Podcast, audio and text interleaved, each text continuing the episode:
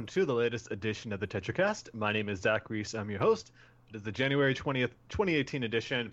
Uh, yeah, it's it's been relatively quiet again. Uh, I say that, but Nintendo had yet another direct uh, that we'll get to later. Uh, and there's been some other. Oh, there's a dog too. Hi, hello. Dog It's go. it's not it's not the train, and it's not um. Was it Oh, was we've got cat? another member. It's on a the dog podcast? train. I, Oh. I forget I forget who has the cat. Was it Liz, Natalie, or Cosma? I know Adam does. Asma. Okay, yeah, okay. Yeah, yeah, have yeah. two. We have we Podcast is off to a great start. very vocal cats. All right, so yeah, it's like I said, um, we got plenty to talk about, uh, thankfully, in the news, along with uh, some stuff we want to talk about at the top. So uh, before we get into that, of course, I'd like to introduce my guest for this podcast. First up, we've got Josh Torres. Hi, hello. What's up? Hello. Uh, we've got James Glizio. Hello. Hello. We got the return of Adam Vitali. I think I did like the Game of the Year podcast, but Yeah, I haven't been on here for That like wasn't a while. even. We didn't even do a podcast that day, so it's like another week before that that you had that you were on. It's been A long minute. time. Yes. Uh, it's good to have you back, as always. Uh, and we've got the return of Adam Reese. Hello. Okay, so we're gonna get this out of the way right now. We have two Adams here, and if you could say Adam at any given time, both of them will respond. Yeah. So the easiest way, the easiest way we can do this is we're gonna have to do Adam Vitali as Seda because that's his username in like the staff chat, and that's his like Twitter handle. And I feel like that's the only reasonable, fast way to do this. Uh, Can we just be Adam Vitali and Vitali Adam, like Mario, Luigi, Luigi, Mario, or something? or Adam one, Adam two, if you, if Adam- you guys like. Hey, Adam one. Oh, okay. Then Yeah. you just forget which is which. I'll say. No. I'm one. No, I'm one. I was one. Why don't we call him? Why don't we say Adam and Reese? How about that? We call him, Adam and Reese. I would just Just- say full names. Yeah. yeah, just Reese. Hey, Reese, and we'll call yeah. him. Hi, that. Reese. and then I mean, that's how he is on Skype anyway. So. yeah, you want you want to go by? Do you guys mind that? 'Cause Seda, I'd rather stick to closer to our actual names, just because I don't want you know people to forget. who Yeah, Adam Reese fine. I don't really. it's just amusing. It doesn't really matter. Yeah, yeah, yeah. It's true. Uh, It'll be okay. I mean, honestly, it's it's probably not. We're probably going to forget this immediately anyway. Okay, it's so we're, so we're stripping Adam R of his first name and calling him Reese, and then Adam Yeah. Vitali is Adam. Great. Yeah. Or you can just call me Michael. yeah. Oh yeah, your middle name, perfect. Actually, yeah, okay. If we're gonna call you Hey, Michael, from Michael. now on, yeah, great. it's like, hey, Michael, what? I just call you Alright, Mike. Is that okay? no, Michael. So, uh, Just- before we get, get into the podcast, I just want to quickly say, as uh, apparently we're going through one of the worst flu seasons in like a decade, and most of my coworkers have stayed home. Anyone here dealing with this right now? Uh, Uh, we dealt with it about for like a few. Yeah, for a while. For like a few What do you- days. we dealt with it like spared about two weeks. Yeah, like uh, like the whole the, the whole cold flu thing at my workplace like hit about two weeks ago. So like it it, Yeah. it, it that was that was back then for me. I think it's lightened up now, but it was super bad like at the Yeah. beginning of the year. I know you, of course, a year ago about you had an ear infection and all that, and so I was Oh, wondering yeah, like how uh, susceptible you are to that stuff. No, I, I'm not. Uh, I'm not really susceptible to it uh, via that. Like my whole ear thing last year, like around February through April, uh, was it, it wasn't like an ear infection. It was more of like an abnormal situation where there was like, it, it after many uh like weeks of visiting doctors and saying, oh I don't know, try this, and then them making it worse. I finally saw an ear specialist, and uh, he's like, oh yeah, you got like uh you know athlete's foot. It's like in your ear. I'm like, oh. Uh, I remember Sick. that. That's so disgusting. yeah, it's Like, bad. put your foot in your ear? D- d- Yeah. No, I didn't. I we have no idea how the hell it happened, but I had to take athlete's foot medication, like those drops inside my ear. Was Oh man, if it's at the, at is the ear, it must have been like super itchy, like and unbearably It, so. it, it wasn't itchy. It was more like I couldn't hear at all. You just I you, just- you felt the blockage, a- and then like it spread. It like it was like it was from one ear, and then like a week later, it spread to the other ear. So like I was like deaf for like a good like two I hate weeks. that. It was. I remember you you bucked up and you did some podcasts anyways, and then immediately after you're like, I probably should not have done a podcast. Yeah, I, I did it um, with um, what? I- I did it with Kyle's uh like uh, Mega Ten Persona uh, focused uh the S Link FM podcast. They did a NieR Automata special one, and I did So that show while, how much you while yeah, and I was like, I, I really want to be there for that, and yeah, I just I just kind of dealt with it as I was dying. That sounds terrible. That sounds really bad. I mean, obviously, uh, like for me anyway, it's it's more like you know I get sick maybe once a year, and when it does happen, it's kind of bad, and that's usually in February. And so, but now I'm in California. The weather's kind of bizarre. Like it rained for Mhm. the first time like a week ago. I mean, Josh, of course, you know, and James too. uh, and it was bizarre as hell that it happened, and it lasted for a while, but we still got only like what quarter of an inch or something. Yeah, like so yeah, It was- it's, it's one of those things that like you never. It, SoCal is unpredictable in weather, so you have to be kind of. You need to have like an attire that's uh, prepared for all situations because it could be like super rainy like the first six hours of the day, and then it'll just be sunny for the rest of it, and then sometimes you'll get rain as it's sunny, and it's just. Mm. it's the worst part because SoCal by nature is very dirty. it's Yes. very like extremely dirty, and so anytime it rains, like say goodbye to like most of your your car and most of your clothes are completely like wrecked in dirt and shit. And so I was just curious because they, they, there's been this big talk about how it's like there's been this huge uh nasty flu season going on right now and i was wondering if anyone is here is like dropping like flies because boy i i feel like i'm gonna be next because all my coworkers are coughing and sneezing Uh, yeah, it, it- it's So, bad. Yeah, it's but it, uh, the unfortunate part is like it's not. It's fairly common around here because the climate is so. It's. Your your body can't keep up with how much the climate changes. No, just on a weekly basis. especially if you got like sinuses, uh, Yes. Mm-hmm. sinus issues, and allergies and things like that, like I do. So That's how you'll see like any like local like Walgreens or Vons just plastered say, "Look, there's a free flu shot here. Get your fucking flu shot." that's Target too. Like you get a Yeah. card, they really want you to get one. So didn't get one this past year though. Uh, so we'll see what happens. But boy, uh, it's it's interesting because uh, we're experiencing like in the Midwest. Adam Reese knows Yep. uh, too well that it's, it's some of the worst uh, cold weather in a long, long time. So Yeah. now It we're keeps jumping between 30 degrees and single digits, and it it just can't seem to decide what it wants to be. and the Uh, wind chill, of course, making it below zero at times. Yeah, getting up to getting down to like negative 15. I want to say up to, but it's obviously down. Yeah, that's reminds me when I was in college that the wind chill sometimes got to like 40, 50, 40 to 50 below zero. It was uh, like you're walking around with like a scarf and your my I wear glasses, so it would like all fog up and frost at the same time. Yeah, and so yeah, you just you can't feel your face, can't feel your fingers. So uh, uh, hearts out to those people because they're dealing with that and the bad flu season. So it's it's it can be really rough. At least here the seasons are more moderate. So Take your meds. Don't skip them. no, please, yeah, d- don't skip them at all. Uh, hopefully, everyone out there who's listening to this isn't dealing with the flu. If you are, my condolences, because boy, that's rough. Let's get into the podcast proper, though. And so, first up, actually, I want to mention um, Adam Reese. Uh, I'll say your full name. That might be better if I just say his full name. That's that's Adam probably better. R. Adam Reese. Uh, Okay. So this is something that uh, you and Josh, and I'm assuming James, can all th- all three talk about. And there's something that I need to get to as well before it's over. So Capcom, of course, is holding their final uh, beta for Monster Hunter World before it comes out on the 26th, uh, which I think is worldwide, if I'm not mistaken. So uh, that's going to be out on the PlayStation 4 and Xbox One. With they already announced a PC release later in the fall, hopefully, unless they yeah, that's cancel why it. I didn't get the PC. Ver- I was going to get the PC version, but then the delay, I was like, I'll just go ahead and get it. Yeah, that's that's probably for the best because you don't want to be like seven, eight months or more behind everybody else, uh, especially with a game like this that's all about its content. Uh, and they apparently they talked about before how they had big plans for like new monsters and things like that. So it's probably better off, and you could always get that later. You know, Yep. Steam sales and all that. It's going to probably be out around the time of a Steam sale anyway. Um, but yeah, it's it's Monster Hunter World. Uh, they like I said, they had their final beta this weekend. Um, and so, how's that going? Because I've, I've been hearing people talking about how more of a challenge it is compared to the other three monsters from the previous betas, and I'm thinking about jumping into that just so I can get the free stuff. But how's that going? they they have they added a new mission. They're they're still the previous missions of the previous betas, like the easy, intermediate, expert uh, kind of or hard Yeah. mode kind of deal. And They added, Caution.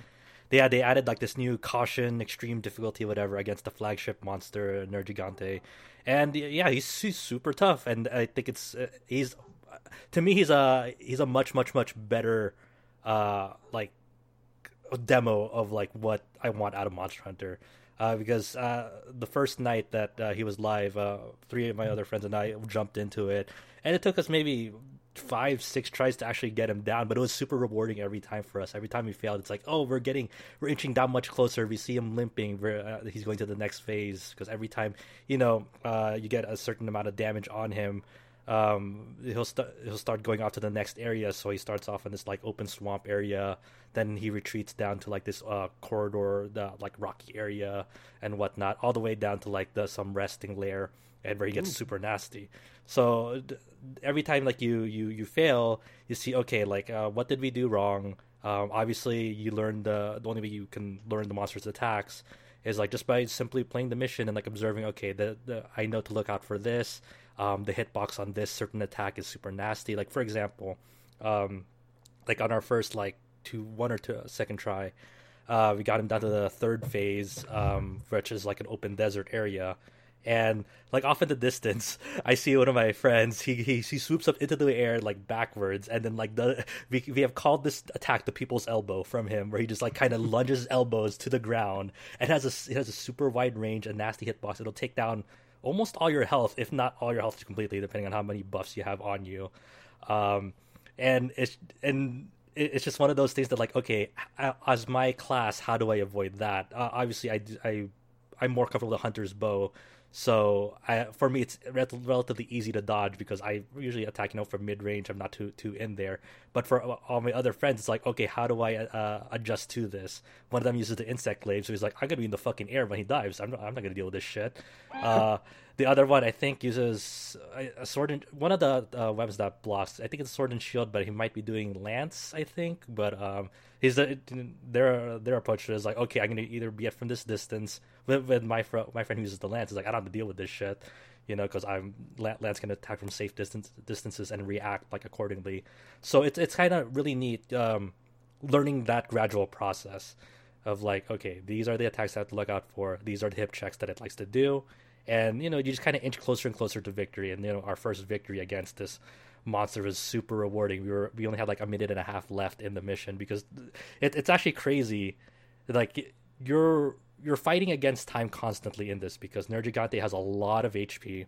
If you're doing it with uh with parties two to four, the the base value for multiplayer is always the same, whether you have two to four players. No, uh, that's actually a different world.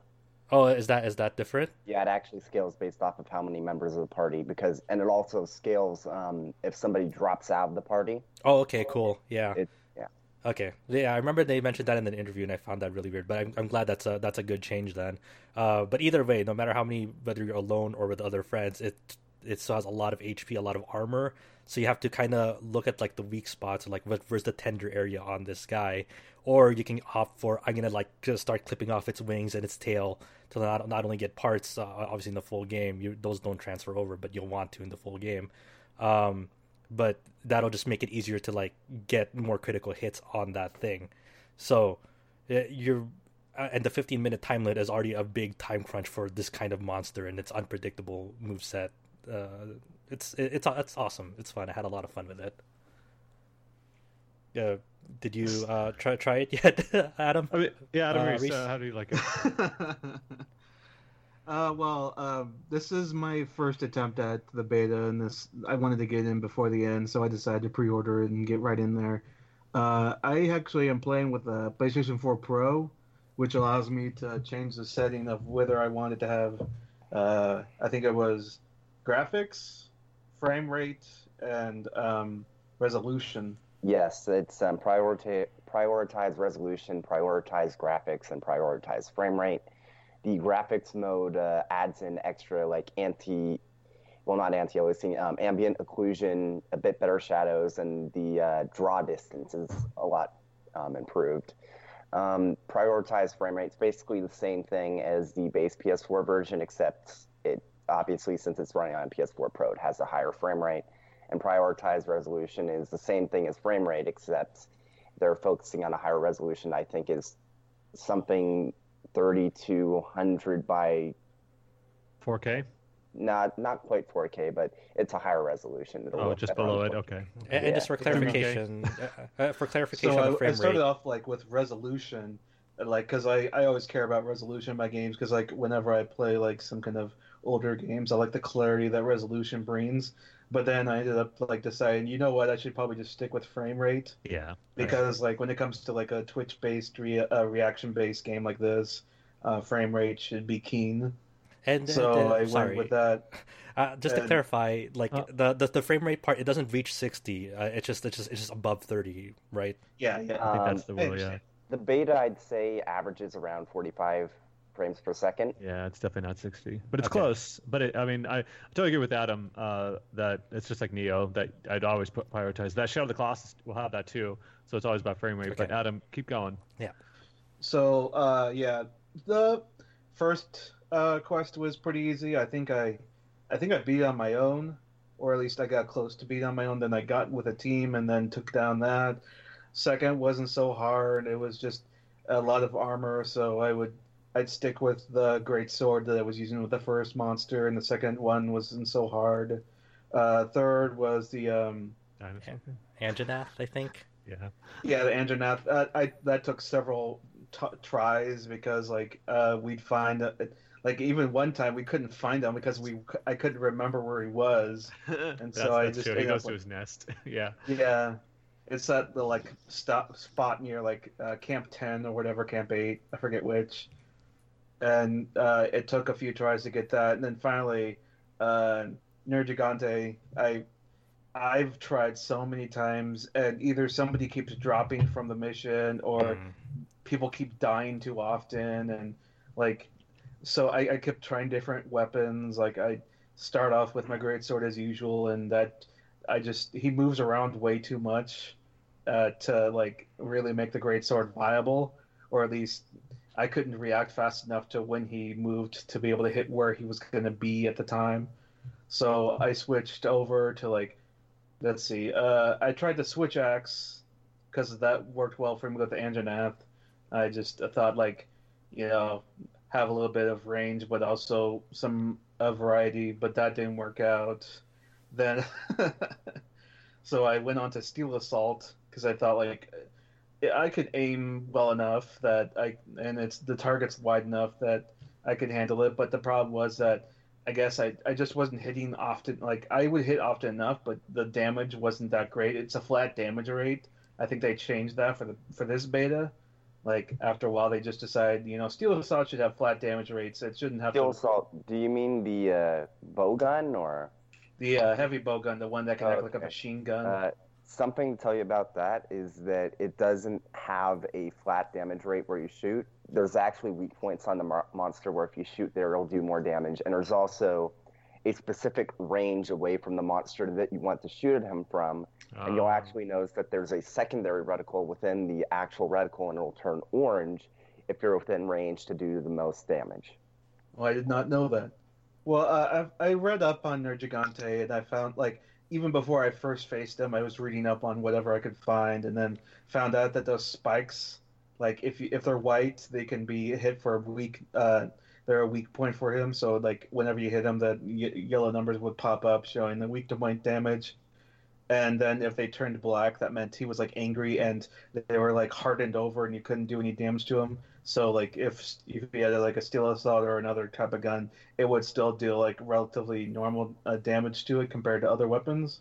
So that uh, so I'd, I'd often like um, be targeting what I can, but the problem was that like I'd be on a platform and I'd be uh, causing damage, but the others would be dying too often, so I'd be like kind of just standing there, not dying, but at the same time watching others die, and just that would like tickle down until like quest failed Yeah, and, so I kept dealing with that until finally I decided, you know what, I should get up on there and try something a little different.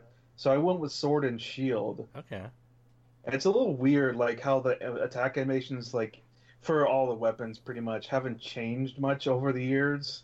Like it still has that weird kind of wind up with the sword and shield, where it seems like almost hesitant to swing downwards. I don't know what that's supposed to be for it, but it just uh, so um, that seemed to work well enough for me. The shield like was very helpful in situations because I gotten so used to the attack animations that I could tell when most of them were going to happen. So I'd have the shield up and the damage would be negligible, and um, I would uh, be able to get as much hits as I could impossible. It's just the problem was that like the stagger would keep happening, and my uh, that mantle you get, I think it's called the resolute mantle, the one that like um, uh, prevents those stagger moments from happening and gives you extra defense. Oh yeah, the one that like if you're like if you're in like in a water environment, it doesn't like slow you down. Uh, well, yeah, I think so. It's it's just more like it just it, you don't like stagger when he like roars or like stomps around you or Okay, something. yeah, yeah. So like I I use that, but I'd always like run out like I.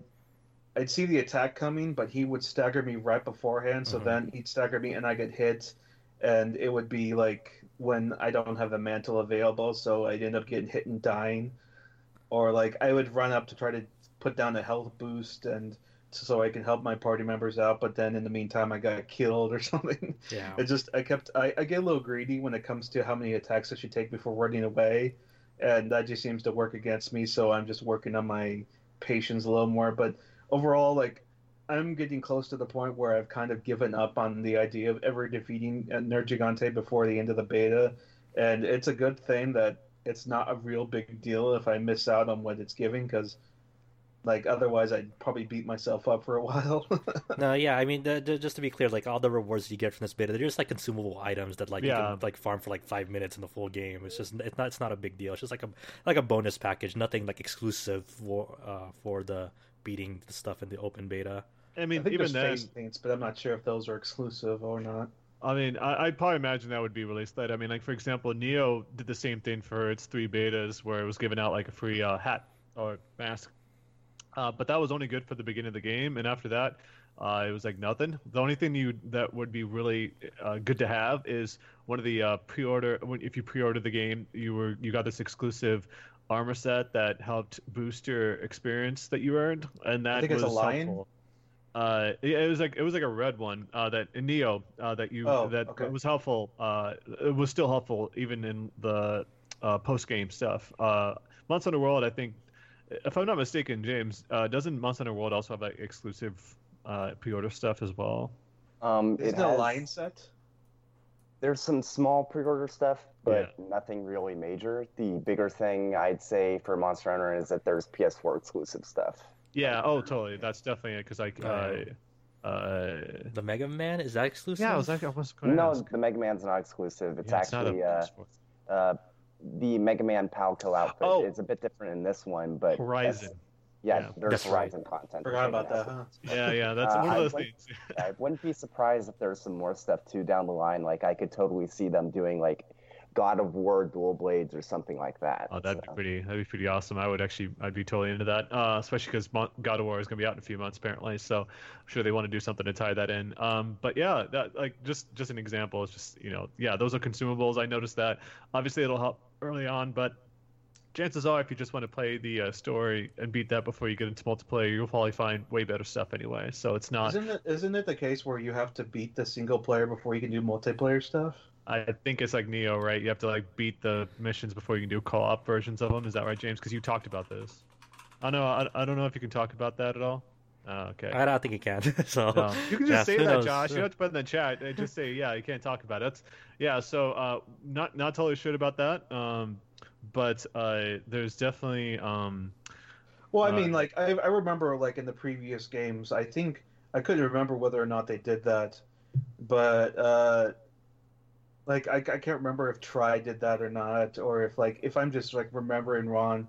I'm just assuming that uh, the uh, Monster Hunter World has the same thing going on. If it doesn't, then that's fine. But Yeah. I'm just going off what I think I happened with the previous games, and if that's that's not the case, then never mind. Well, I'm, I'm speaking more broadly. Is that the people that are interested in, in getting it for the single player stuff before they get into multiplayer? If that's just Yeah, I'm sure that would like considering the scaling going on as previously mentioned, I'm sure that anybody would want to like if anyone they're playing online with they'd want them to go through the single player and just get familiarized with everything before they just jump in online and start running around like like some weirdos.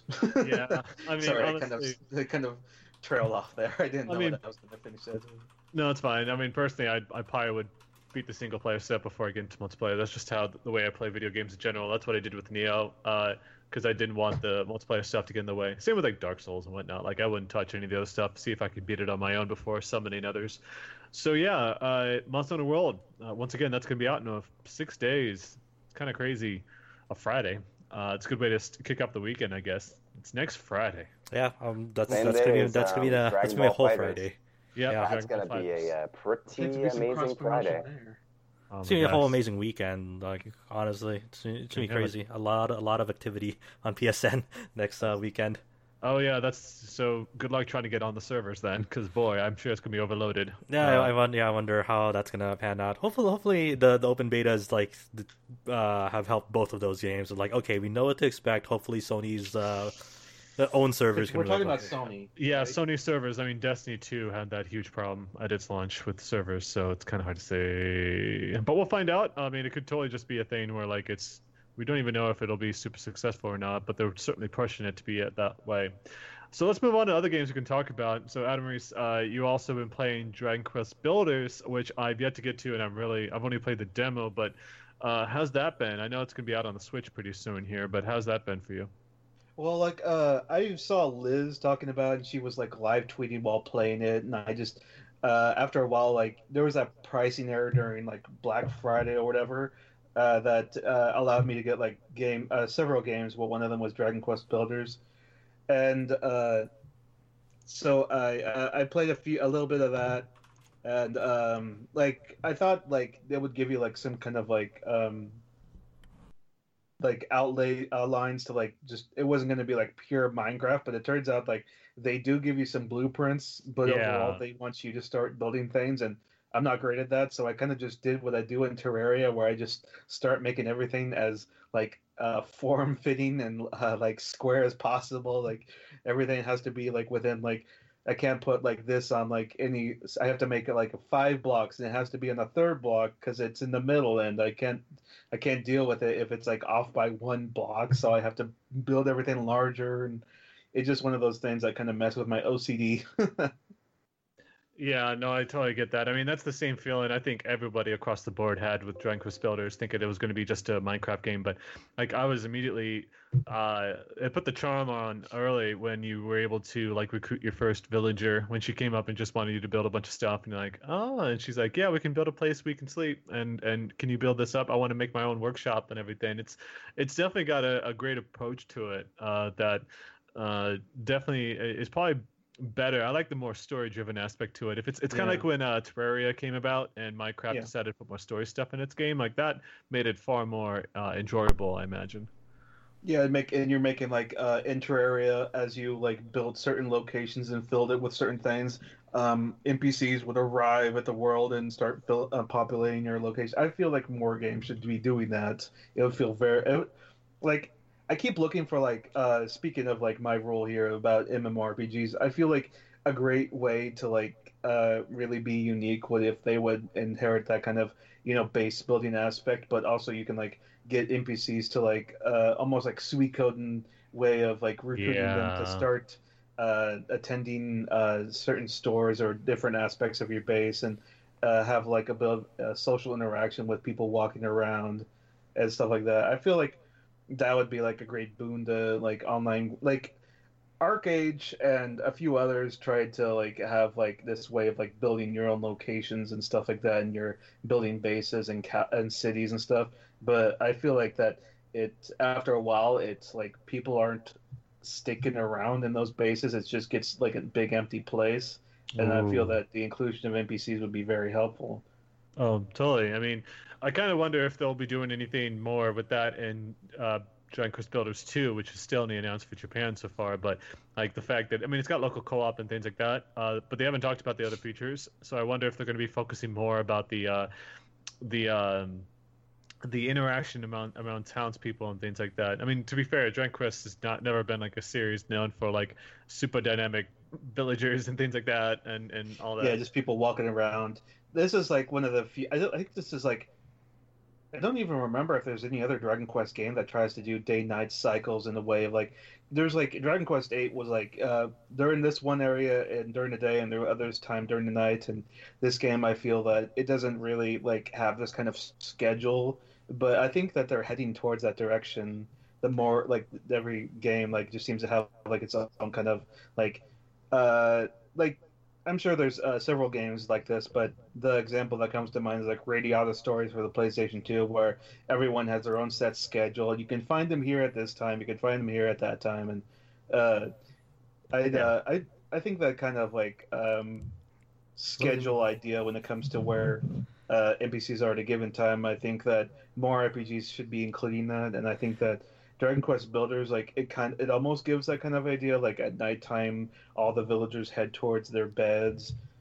Like it's kind of annoying how you can't like set a room for your a private room for yourself because like the first night I built a bedroom for myself, I kept trying to get my uh, room to be named like to have it like entrusted to my own character, but it like a blacksmith ended up taking my bed and I had to go sleep in a straw mattresses by myself. That's awful. like- It's like, oh, but it's fine. Oh, Uh, it's actually, nice- it's it was a nicer bed to be honest. So I don't like I don't I'm not angry at them for thinking that you know this is a nicer bed. I should be sleeping in here instead of the guy who's doing all the work.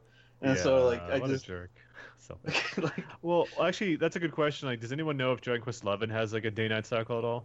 Mm, I don't I don't think think so. No, I don't think. I know it's more open, but that's about it. I right? know there are nighttime areas, but I don't know yeah. if there's. I don't know if there's specifically a day-night cycle in it. Yeah, eight, eight, and nine both had that kind of thing too. So it's it's not too surprising. Yeah, but, you uh, select like you go into nighttime and everyone would either be asleep or in their homes or places would be blocked out or like the priest would be in the back room while the uh, nun would be in the front uh, allowing the save and that kind of stuff where people would just be in different locations and they'd have different things to say and some missions couldn't be done in a certain uh, day or night cycle. But like there wasn't some kind of natural um, flow from day to night as is. Like you just had to like either leave town and allow that night cycle to happen or you had to go to sleep and wait till like have a night time come so it was kind of yeah, uh, it's not it's not like a typical open world game, a modern Yeah. open world game where that happens. But like, makes me wonder not if ten. Skyrim or anything I wonder if ten has something like that. Oh well, yeah. uh, So Dragon Quest Builders, uh, have you? Uh, oh yeah, you don't have a Switch anymore. I was gonna ask if you tried downloading the demo for the the Switch. Has anybody here I know who the... has my Switch Yeah, me. Uh, has anyone I- here uh, downloaded the uh, Switch version of Dragon Quest Builders, the demo?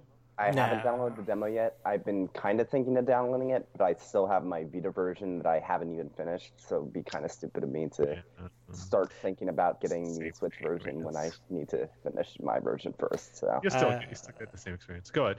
I, I already did everything I, I could with builders. I, I I don't plan on like replaying the Switch version or anything. I'm just waiting for two. I, I'm just still holding out. Uh, I'm You waiting wanna for more news on two. Yeah, uh, that two looks super rad, but I, I have no, I don't feel the need to go back to one anytime.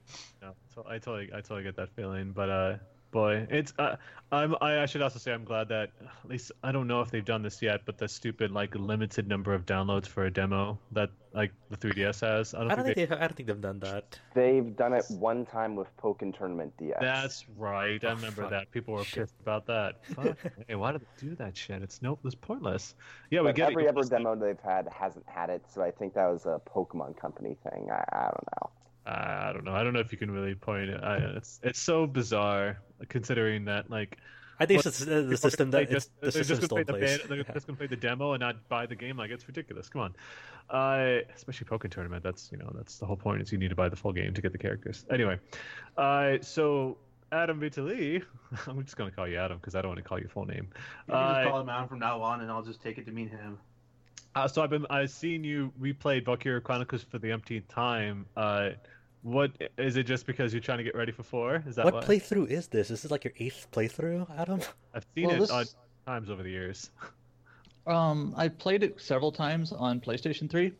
Yeah. Um, you know, the game is not very long. No. Uh, I mean, relative to other RPGs. Um, so you know, replaying it's not that big of a deal. And then it's sometimes fun if you're like going through it a second time to, you know, have I don't know, DLC items or high To level. not Scout you know, Rush Yeah. to play it properly. just kind of breaking it, you know. You- you've already you've already you've already played it proper, and now you're just totally breaking all the all the maps and all that. But yeah, with Valkyria Chronicles 4 announced and being like the first proper game in a long time that we'll get to play, I was just you know I haven't played the PC version yet of the original, and I had kind of like been meaning to for a while, and it's like okay, this is a good excuse to, you know, why not? And you know, I think Valkyria Chronicles, the original game, is one of the it's one of the best games like of all time. Agreed. And Agreed. it's in in basically every facet from its characters to its storyline to the um, the localization to the gameplay. Nothing.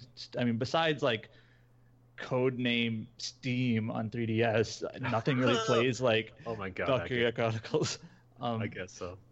I was in a conversation with someone the other day, and he kind of pointed that out to me, like, "Oh yeah, codename Steam." That's right. I, That- I You know, for like- remember that that. was a game. I've seen it for like of. five bucks in a store once, and I still didn't pick it up. I'm like, nah.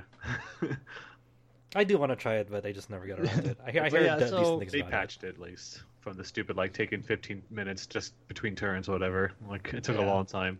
Anyway, I mean, I don't know. I don't really have a whole lot more to say about the game other than that it's really great and it's being available on PS4 and PC.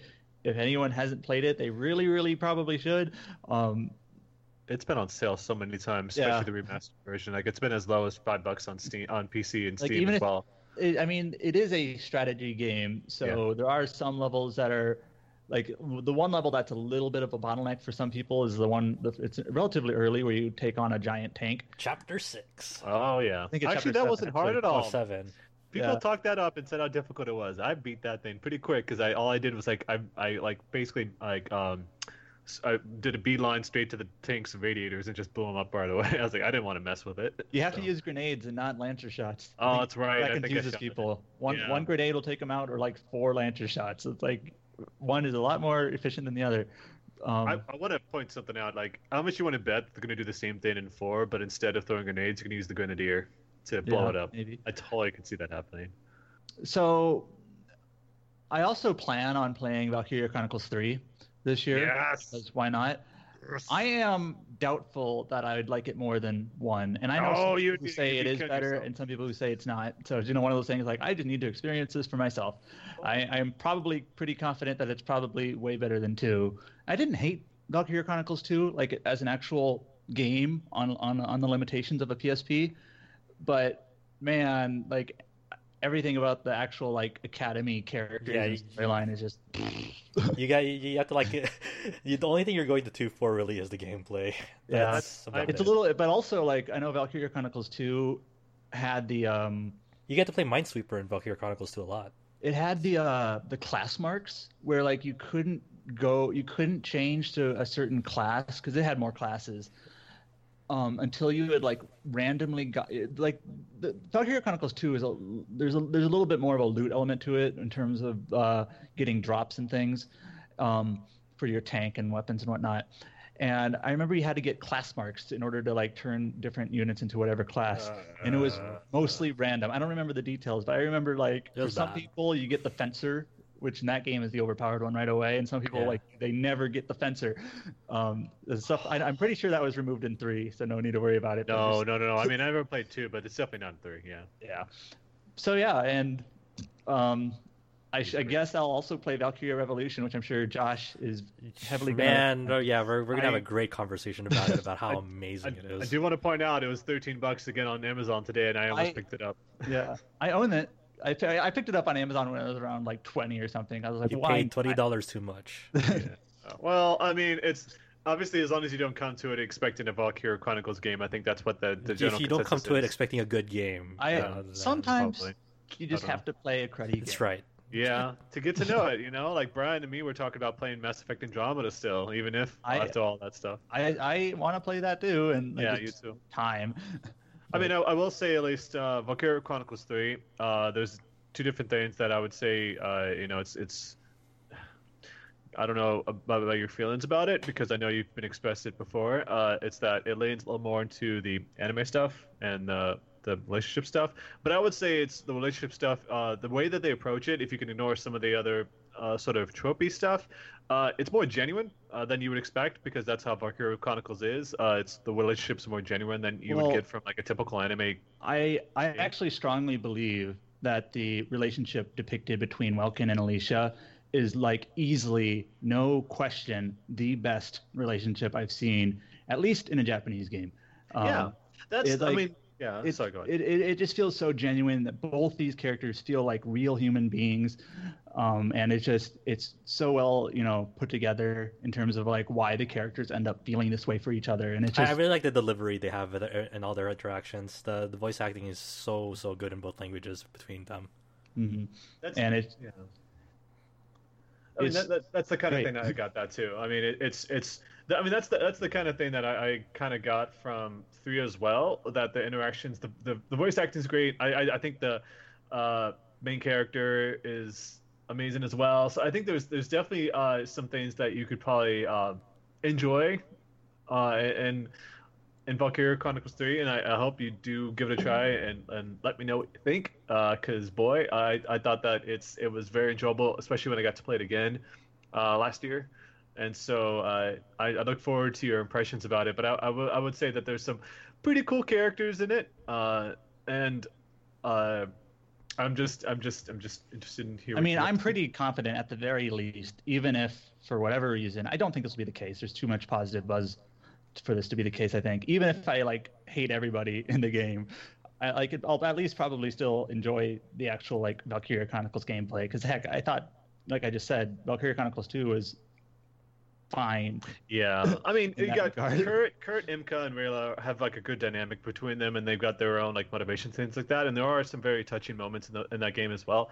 And so, yeah, it's it's important. And I, I will at least say, best character Valkyria Chronicles Marina. I wish she would appear in the special edition Valkyria Chronicles 4 stuff because it bums me out that she won't make another appearance, considering Eddie is and not it's kind of it is, it is it Ah. does feel a little bit weird how it's just like the main cast in that DLC, and then like Eddie, or Eddie. Edie or however you pronounce her name, Yeah. and just is like uh, okay. She's, she's she's like the Teddy of Valkyria Chronicles. Okay. Well, Yeah. I mean, Edy uh, is the basically the most famous character in Japan, and and the West it's Marina, and so you would think that maybe maybe in the localization they'll change that up a little and throw in, Hmm. but I don't know. That's Nah, no way. They don't impossible. care. yeah, it's impossible. Yeah. Uh, but that's that's good to hear, and and I uh, I mean, it makes me want to finally play Valkyria Chronicles 2 before I play 4, so I might be doing the same thing you're doing. One Uh, last go- thing I want to mention is like I've always loved the Valkyria Chronicles soundtrack, the Sakimoto's music. Oh, so good. But like this is my first time like playing not with TV speakers, but like with a proper headset, and it's just like it's like a hundred times better. The Mhm. remastered version too, so you got the best quality. Yeah, but like you know things like the heavy percussion, the high brass, you know all of that. It's just like wow, this is really really good. Anyway, That's that, that's that, that's the, that's the one like really awesome thing about uh, Valkyria Revolution. Playing that with the headphones is fucking ace. And Valkyria That's- Revolution is uh Mitsuda, right? Yeah. That's, So- that's that's also important to point out that you're playing on PC and not PS3. Well, so I, also mentioned I mentioned earlier, yeah, the, the one reason why I'm doing this playthrough is first time with the PC version. So you know the 4K, 60 FPS. There have Yeah, been times where I've actually turned it down to 30 FPS. I think there's a fix for this. I just haven't bothered to look because it, th- I thought this was fixed officially, but I guess not. Where the return fire from enemies is double when you're playing at 60. Yeah. Oh yeah. So yeah. like it actually is makes the game a little bit harder because you can't just you, it's it's more difficult to run through cover fire. I I- think I- there's a fix for that. A fan There fix, is, but I just yeah. kind of you know rather than bothering with that, Much like let me just turn to 30 real quick and Yeah. do this part of the level, then turn it back. anyway, I just like the idea that you got a super beefy computer and you're playing a decade-old game. it's crazy. That game came out 10 years ago. It's the 10th anniversary this year. Uh, it's just Speaking insane. of DS Fix, Yes. Uh, I'm not good, James, to try to inject himself into this. So, James, I like this. James' I mean, segues is always him segue. cutting us. Uh, yes. Uh, so, James, you've been playing the only Dark Souls game I ever beat, Dark Souls 2, Scholar of the First Sin, though. Uh, Which played- doesn't have DS fix. Oh, it does Yeah. not. um, it, it was just a joke because of Right. um, Josh Oh, yeah. DS Fix. Um, yeah, so besides the other game that I can't even talk about this week, this was the only game I played. So, How um, was I- it? um, I'm not finished with it because, uh, yeah. Yeah. Yeah, how, how, how, how far are you in Dark Souls 2? Um, I beat the original Dark Souls and the DLC for that one, though that was a while ago. So I've actually gotten pretty far in it in the short amount of time. In, well, in Dark Souls 2, in the short amount of time I had, I have two of the uh, Lord Souls. I think. Oh yeah, and- and Scholar Yeah. the First Sin was the was the version that has like it remixed up all the enemy locations, right? Yeah. Yeah. Yeah, so it's funny because when I first played Dark Souls, I gave my old PS3 copy to a friend that ended up just getting completely and utterly addicted to the series. And so I ended up beating the game after he had pretty much beat every other game in the series yeah. like, on New Game Oh, yeah. Plus 7. Jesus. So oh my god. Yeah, he, that consumed uh, him he's been uh, having a good time watching me, like, because uh, share, well, share play on PS PSN. He's been watching me go through the game because he just wants to see my reactions to shit, and it's. Uh, he's been telling me that the game was a lot easier in the original release because they uh, kind of messed, like you said, they messed around with the uh, enemy placements and some of the enemies they put in put in um, place uh, of the original enemy placement is just evil. Yeah, yeah, most definitely. So some of those like uh, kind of like higher ranked enemies in lower level spots, and there's not even just one of them. There's like three of them around. It's like, oh, okay, great. Yeah, and they're hiding in like the more obscure corners, things like that. It's like the worst traps imaginable in that game. Um, I kind I kind of wish they did that with the other Dark Souls games, though. yeah. I haven't had too much issues with the game, though. I'd say. Um, been having a good time. I kind of went in knew it, knowing that uh, Dark Souls 2 is probably the uh, game in this franchise that has the least amount of people that will go up to bat for it. I feel like even Demon Souls has more people that kind of push like fight for it nowadays. Mm-hmm. Yeah. But as um, someone who hasn't played any of them, that's the impression I get is that Dark Souls 2 is the least favored one. yeah, I've well, been... it's like it's supposed to be like the the most like accessible one too. So it's like it has that kind of reputation of being too easy, and I so this one, that's this just- game is for the normies. I mean, Yeah. it's it's I, I like I said, I was the only one to beat, and I mostly spent the time using Soul Arrow and, the, and, Yeah. and the upgrades for that. yeah. So that was most of the if- the game for me. It's worth just that. I mean, that's like Demon Souls. Just use Soul Arrow all the time. So That's so it's just the same. Yeah. if it's Sorry. worth anything, and I actually kind of trust his uh, judgment since again he's played every game on New Game Plus Seven. Uh, my friend that is completely freaking addicted with, with the franchise says that he thinks that Scholar of the First Sin is the hardest Souls game. So there you go.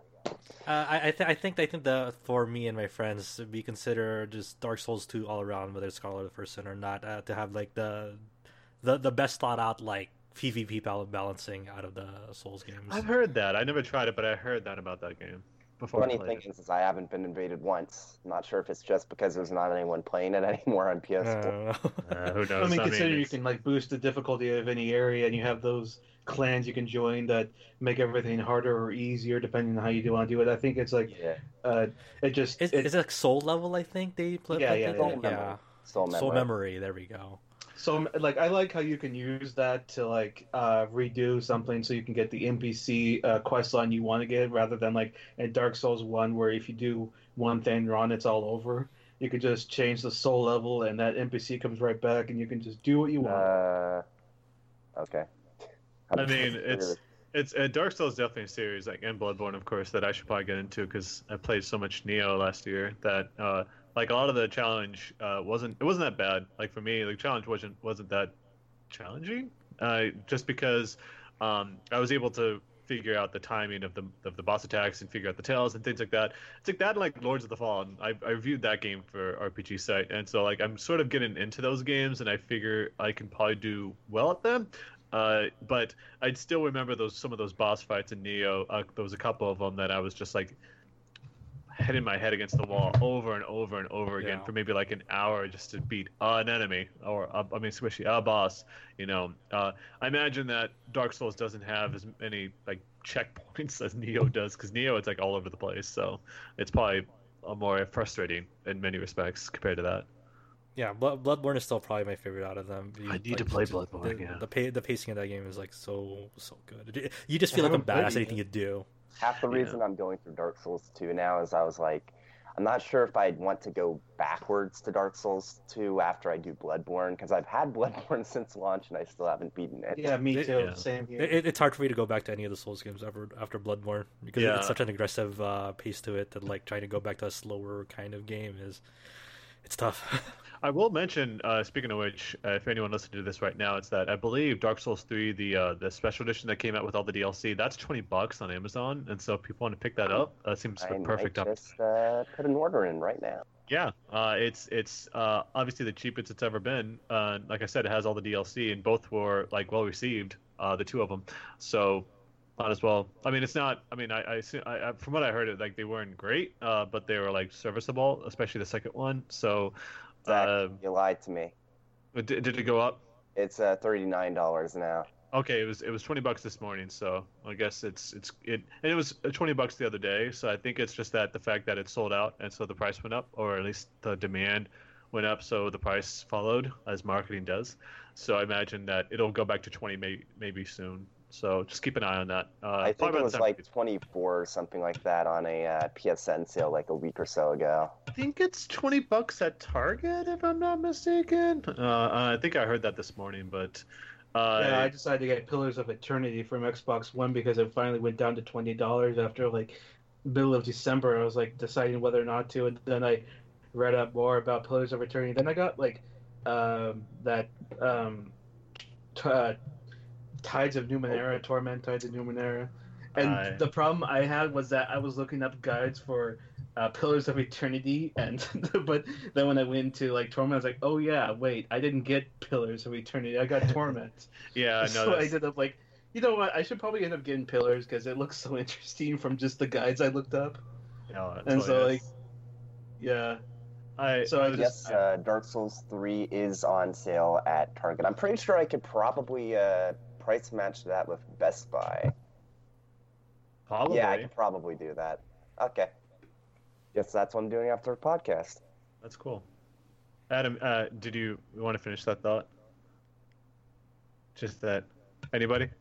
Adam? Um, Not, not me, right? The other Adam Adam. Reed. no more No, I'm thoughts. fine. I was, I was like, There's no thoughts I- here I- anymore. Sorry. Sorry about that. Much. It was just uh, the, the Pillars of Eternity. I just I like the idea that one of the things was that you like you get this own base in the middle of the game, and that just reminded me like Baldur's Gate 2, where if you were a paladin, you you got your own like location, and if you're a thief, you have a den and stuff like that. And I just thought I should probably try out Pillars of Eternity because like I I think that that game is like you can't use a gamepad on the PC version, and it seems to be in a common occurrence with Obsidian where they just they don't want you to use the gamepad on the PC because that happened with like uh, what's that game Tyranny? Yeah, yeah, I do remember that because Brian's basically reviewed all those game, uh, the more recent Obsidian games for us, and he's talked about those problems that it's, it's had. But you know, I imagine mapping that to a gamepad is hell on earth. So I imagine that's like that's part of the reason, and you could just use a controller instead. But yeah, the fact it came to console, you know, second one, who knows? Because that's still just a PC release, uh, or will be anyway. Uh, but yeah, that I saw that you picked up the uh, the complete edition that they put out. That was twenty bucks as well on Amazon. Yes, I have an Xbox One X. I thought like I should start getting more games for this thing because obviously, Yeah. like, well, you're not happy for me. No, I mean I've got an Xbox One X as well, and I only played Forza Horizon 3 on it so far. That's I didn't it. even know you bought one. No, yeah, remember like I bought it. It was like a price mistake, and I, Oh, I played okay. that. Yeah, I thought you got I- an Xbox One S. I got an Oh, Xbox sorry. One X. sorry, sorry, Xbox One S. Yes, uh, I picked it up because also Lost Odyssey was free in 2016, late 2016. uh, Microsoft was giving that out for free, so I was like, all right, I need to get this because I want to play this game finally. Because I only played a few hours of it before uh, that and Blue Dragon. Blue Dragon was like the first HD game I ever played. So those two games are backwards compatible on the Xbox One, so that was part of the reason. Yeah, Uh, one of the weird things is that Dragon Age 2 isn't on like uh, Game Pass or EA Access or anything. So like it's on like the Origin thing for PC, but it's not on the Xbox One. So and it's not even backwards compatible. But Dragon Quest One and Inquisition are. So I'm wondering what's with that. I don't know. Maybe it's a licensing issue. It's hard to say. Uh, That doesn't make sense. Because like. I can't, I don't want to play a game like Dragon Quest Two on the PC. I like the Game mean Dragon Age? Yeah. It's like Dragon Quest. Oh yeah. Oh, it's Dragon Age, sorry. I know, I know what you meant. but- Sorry, the topic Obsidian Dragon Quest on Dragon Quest. Got in my head. anyway, Yeah. So uh, obviously, they're still trying to work out those PC issues, but I wonder if what if if they're doing anything for that with Pillars of Eternity too. Uh, so Josh, now we get to you.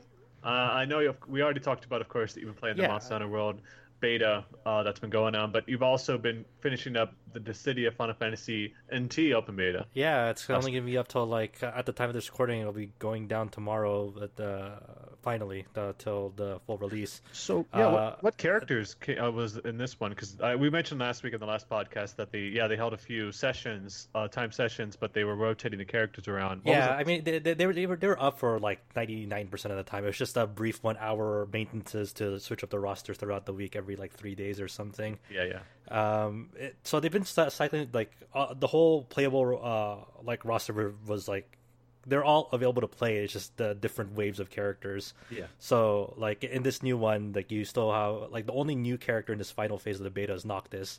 Everyone else in it, uh, whether it's like Garland or Cloud or Sephiroth or Ultimecia, they've been like in previous beta periods. Only Noctis is finally full, uh, playable for the first time in this phase of it. Uh-huh. Um, so he- he's been he's been super fun to play. He's uh his whole gimmick is uh, he has the, his EX skill is like uh, warping around, so you can actually like uh, warp in on uh, through like enemy projectiles and uh, close in on them very fast. It's uh he's he's pretty cool. He's uh feels very very fun to play. Um, but I've been trying out like more of the characters throughout the beta, uh, open beta, like trying to get a feel of like how everyone plays. Yeah. Uh, and, and it's in, I, I've been kind of surprised, uh, really, of how much I've enjo- enjoyed. Like, my my opinion of this beta, uh, compared to like last weekend to to now, like I, I feel very good about this game about like the the pacing of matches. There's still, you know, I think the this game's downfall um, is is still its netcode uh, because, as I mentioned in the last uh, podcast, like there's so many points of failure uh, in the netcode, whether it's just routing issues or someone is on Wi-Fi that like it just tears up the whole match.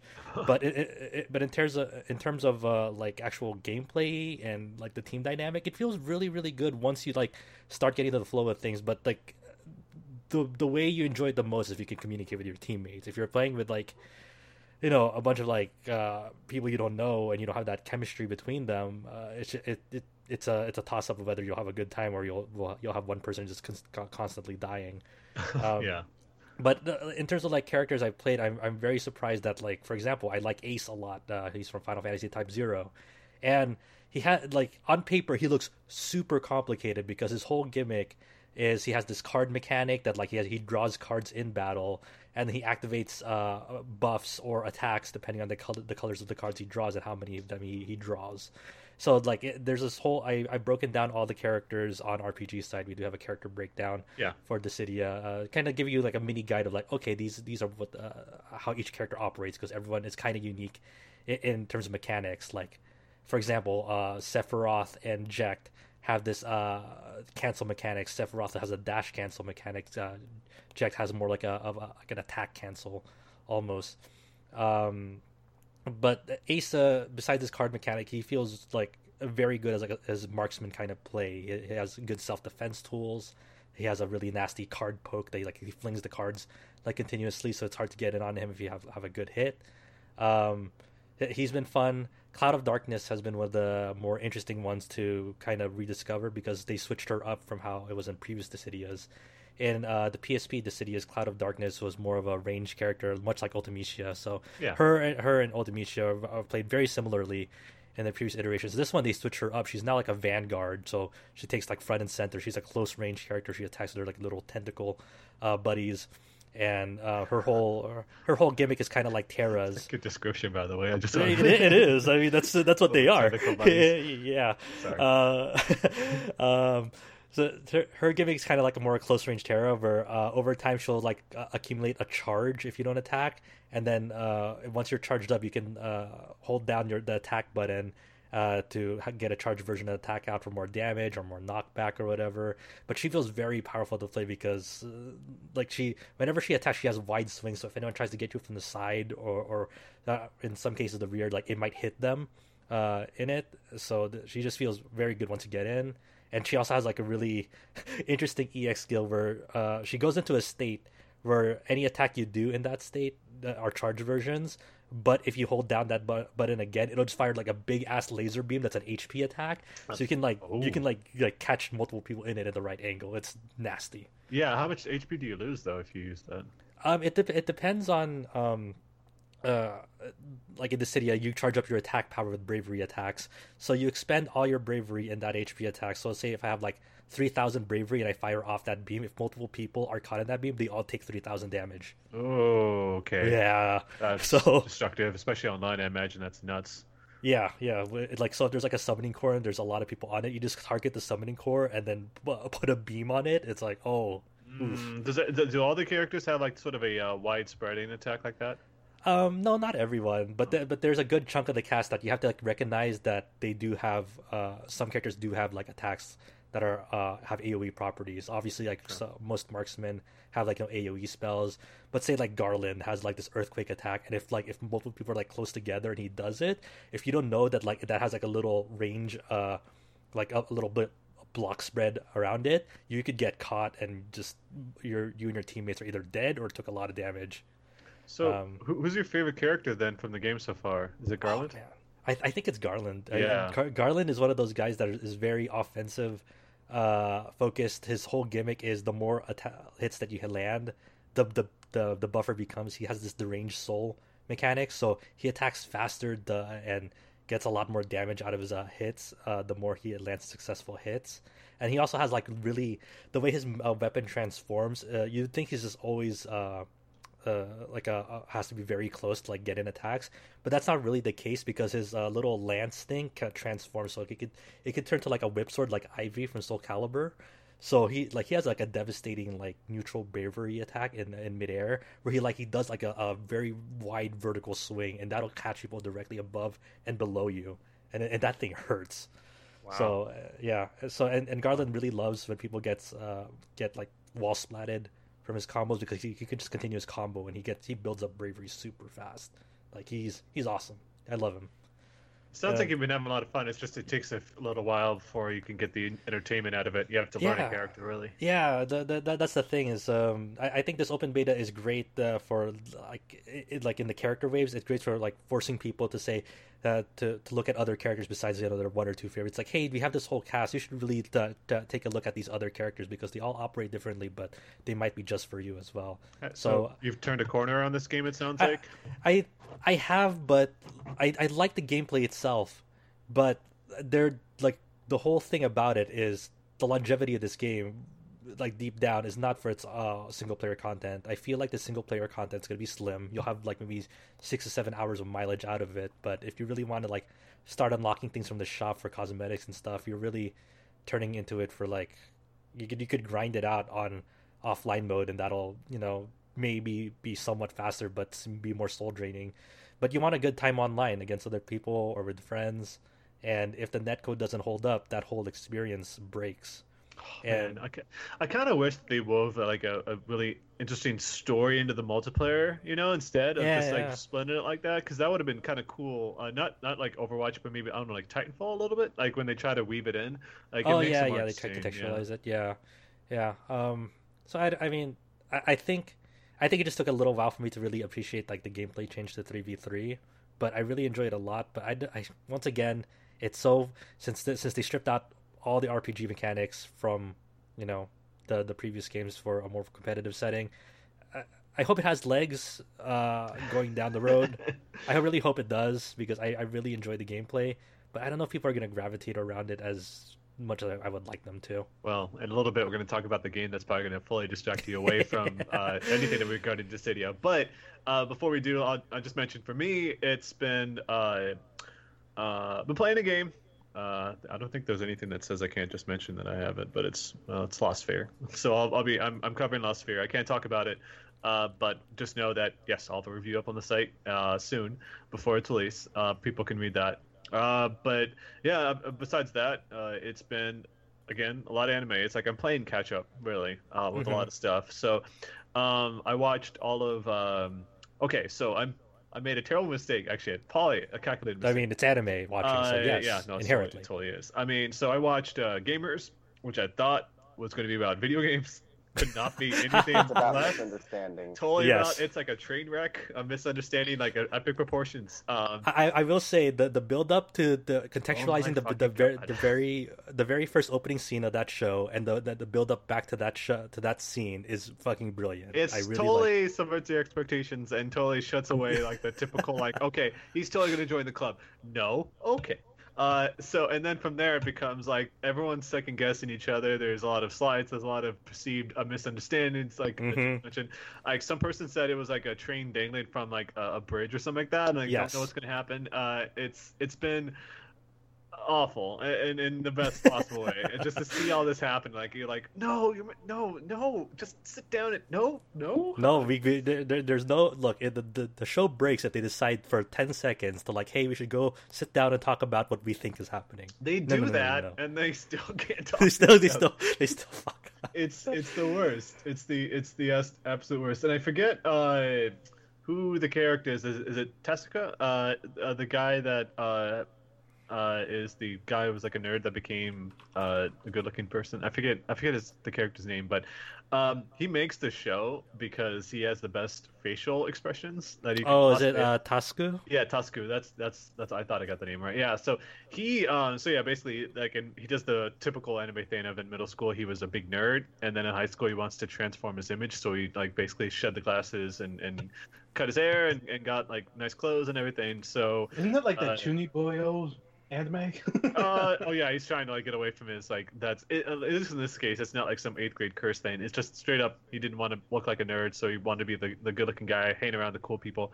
But um, he has uh, he still you know has that sense of being a, a gamer and like he has this really shy boy that kind of sticks to himself and he befriends him and then uh, from then on it just becomes this huge whirlwind of um, characters that get into relationships with each other and it, and it becomes like this huge nightmare in a sense Yeah. uh, like I, I, I forget what the name I think it was Nagi no Asukara uh, that was an old anime that uh, from a few years ago that was like the Love Octagon Oh, the Nagi no Asukara. yeah, yeah, yeah, yeah. So it's it was like that. Um, in this case, uh, it like was like a web of relationships, but in this case, it's that it's people thinking there's a relationship there when there really isn't. It's just friends. like it's it's it, they they they basically in their heads they go uh, a step beyond than what actually is happening.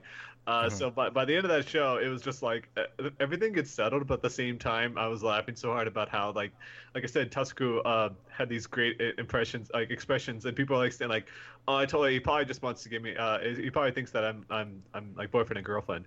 No, that can't be it. Like, no, that's exactly what they think. happening. I, I will say that that show has the best fucking dig at Falcom fans. There's this one like episode devoted to like the Falcom fandom, Yes. and it's fucking amazing how it folds out. Because yes, that is exactly how the Falcom fandom folds out. oh my god, it's it's It is it's, so good. it's a good show if you like you came for the video games, but you stayed Wait, for the wait, wait. hilarious uh, There's- misunderstandings. I only watched a few episodes. There's an episode on the Falcom. What? Uh, okay, I need Yeah. to watch this. Yeah, it's, I think it's like episode four or five or something. There- Yeah, there's I this know what you're whole talking about. segment uh, uh, on like the.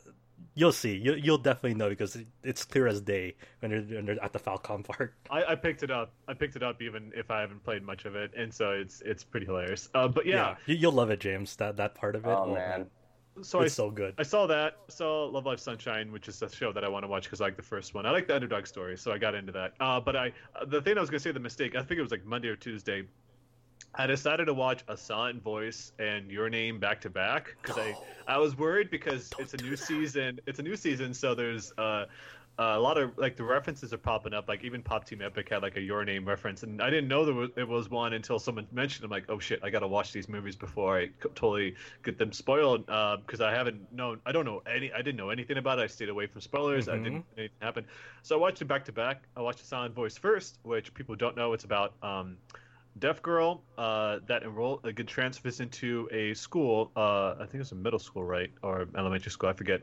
I think they Um, met in elementary school. yeah, they, but yeah, then, yeah. elementary. There you're on. But so basically, she gets bullied a lot by this boy, especially from this boy. She gets bullied from other people too, but like mostly just this boy. Um, and eventually, he gets shunned for his behavior because he uh, he gets called out by the teachers and everyone uh, for doing that, and then everyone, all the students, his supposed friends, turn against him on it, and it becomes this really. Um, amazing emotional story about the growth of these characters and the It destroyed me. it it it was extremely hard to watch because it hit really close to home, uh, and so I by the end of that, uh, yeah, I was I was a wreck uh, based Mhm. on how those places go because yeah, it goes to a really dark place uh, Yes. right off the bat. Um, not I I wouldn't say right off the bat, but shortly into it, and then it carries it for a while. So it's it, it was painful, um, but also engaging. You know, it was it was it it, was- it, was it was it was powerful in a good way. Like Yeah. it was. It's not. It's painful, but like it, it's it has something to tell. It's very meaningful. Yeah, don't skip out on it. Yeah, it's definitely though the kind of movie that I can't really watch it again. It's kind of Grave of the Fireflies. Not like that tragic, because boy, like that's super tragic. But Mhm. uh, it's the kind of show where it's like if I watch it again, like it's going to be just as painful, and I don't know if I want to re uh, go through that experience again because it was already powerful enough in a very good way. Because it obviously showed, you know, people's misconceptions about others and the uh, bullying, uh, like the effects of bullying, and, and how it does to people themselves. Like, like boy, the things she Yeah. goes through and, and and what she feels like and w- the responsibilities that she thinks that she has for what she did to, what she thinks she did to other people is just really uh sad uh, to watch. And it's eh, but it's also amazing because like at least um, the Japanese dub it's it's just straight up uh, the the I forget her name but the the, the deaf girl. She uh, is just uh, an amazing Japanese actress that really pulls it off. And the English one uh, Lexi Cowden I think her name is um, she is uh, an actress who actually happens to be deaf, and she voiced the main character. So it was amazing they were able to do that uh, to really fit that character because you surely don't get that in Hollywood, where you know the character themselves are portrayed by someone who actually is that. Like, you know, the controversy on someone who's you know Yeah, yeah. transgender and all that, or of a certain like obviously you know whitewashing all that shit uh, in Hollywood. It's in here at least they actually had a character that uh, happens to be deaf that portrayed her as well. So it was uh, I watched it um, in the English version actually because I really wanted to get to fig- uh, figure that. And it's an amazing dub by the way, so I highly recommend Ipo. I, I need to I need to go rewatch it in English because I, I watched the Japanese version and Saori Hayami, yes, uh, well-known uh, Japanese voice actress, uh, voices uh, the deaf girl, and she does a phenomenal job as well on that. I, I was I was super impressed. it's Uh, amazing. it- amazing. it's a, it, it hits hard. It, it hits very hard. absolutely. Like uh, li- like because I I've I've known like three three yeah I've heard I, I've I've known three deaf girls like as gro- growing up and you know just I I've seen that kind of stuff like you know the bullying that goes It's through. so It- it- it's devastating. It's devastating. Yeah, and especially if you've been on the receiving end of bullying, it's it can be Mhm. really it can really be difficult at times to watch it because it's like yeah, it's like I've been there. It's it's tough. Uh, but at the same time, like uh, the way everything pulls through at the uh, uh, uh, everything goes through it. Like and, you know, everyone gets their comeuppance basically. So that's that's part of the Yeah. reason why it was uh, so fascinating to watch. Um, uh, and so, like Asan Voice, people don't know it's from Kyoto Animation, who did like Haruhi Suzumiya and the K-On! and K-On! and all these other shows, Amagi Brilliant Park. So they're like a renowned, world-renowned animation Didn't studio. they do so uh, Maid Dragon too? I Yep. Made Yes. Dragon, they did that uh, last year. Uh, was it two They have uh, uh, Violet Evergarden airing this season, which yes, has been phenomenal. it's- Oh, I haven't. I'm. This is the second. See, the second season. Uh, second episode is up, if I'm not mistaken. So I need Yes. to watch that. But yeah, uh, also amazing. But yeah, um, I would highly recommend that. And then yeah, I watched Your Name for the first time. Um, after hearing so many great things about it, the fact that it was breaking box office records and all that, uh, it didn't stick with me as much as the sound voice, probably because it's not as much to relate to on a personal level. But it's still a great movie that had some amazing moments uh, that had me rooting for both characters at different points. It was still Yeah. and, and very very likable characters. You know, it's that's that's the important thing that you know. Beautiful film visually. Beautiful, yeah, beautiful artwork. Absolutely, Like, that guy. those, um, just insane how much effort they put into like all the little details. It's like, God, what was the animation budget on that alone? it's it's crazy to think because you know before it didn't seem like that guy. I forget his name, but the director, the creator.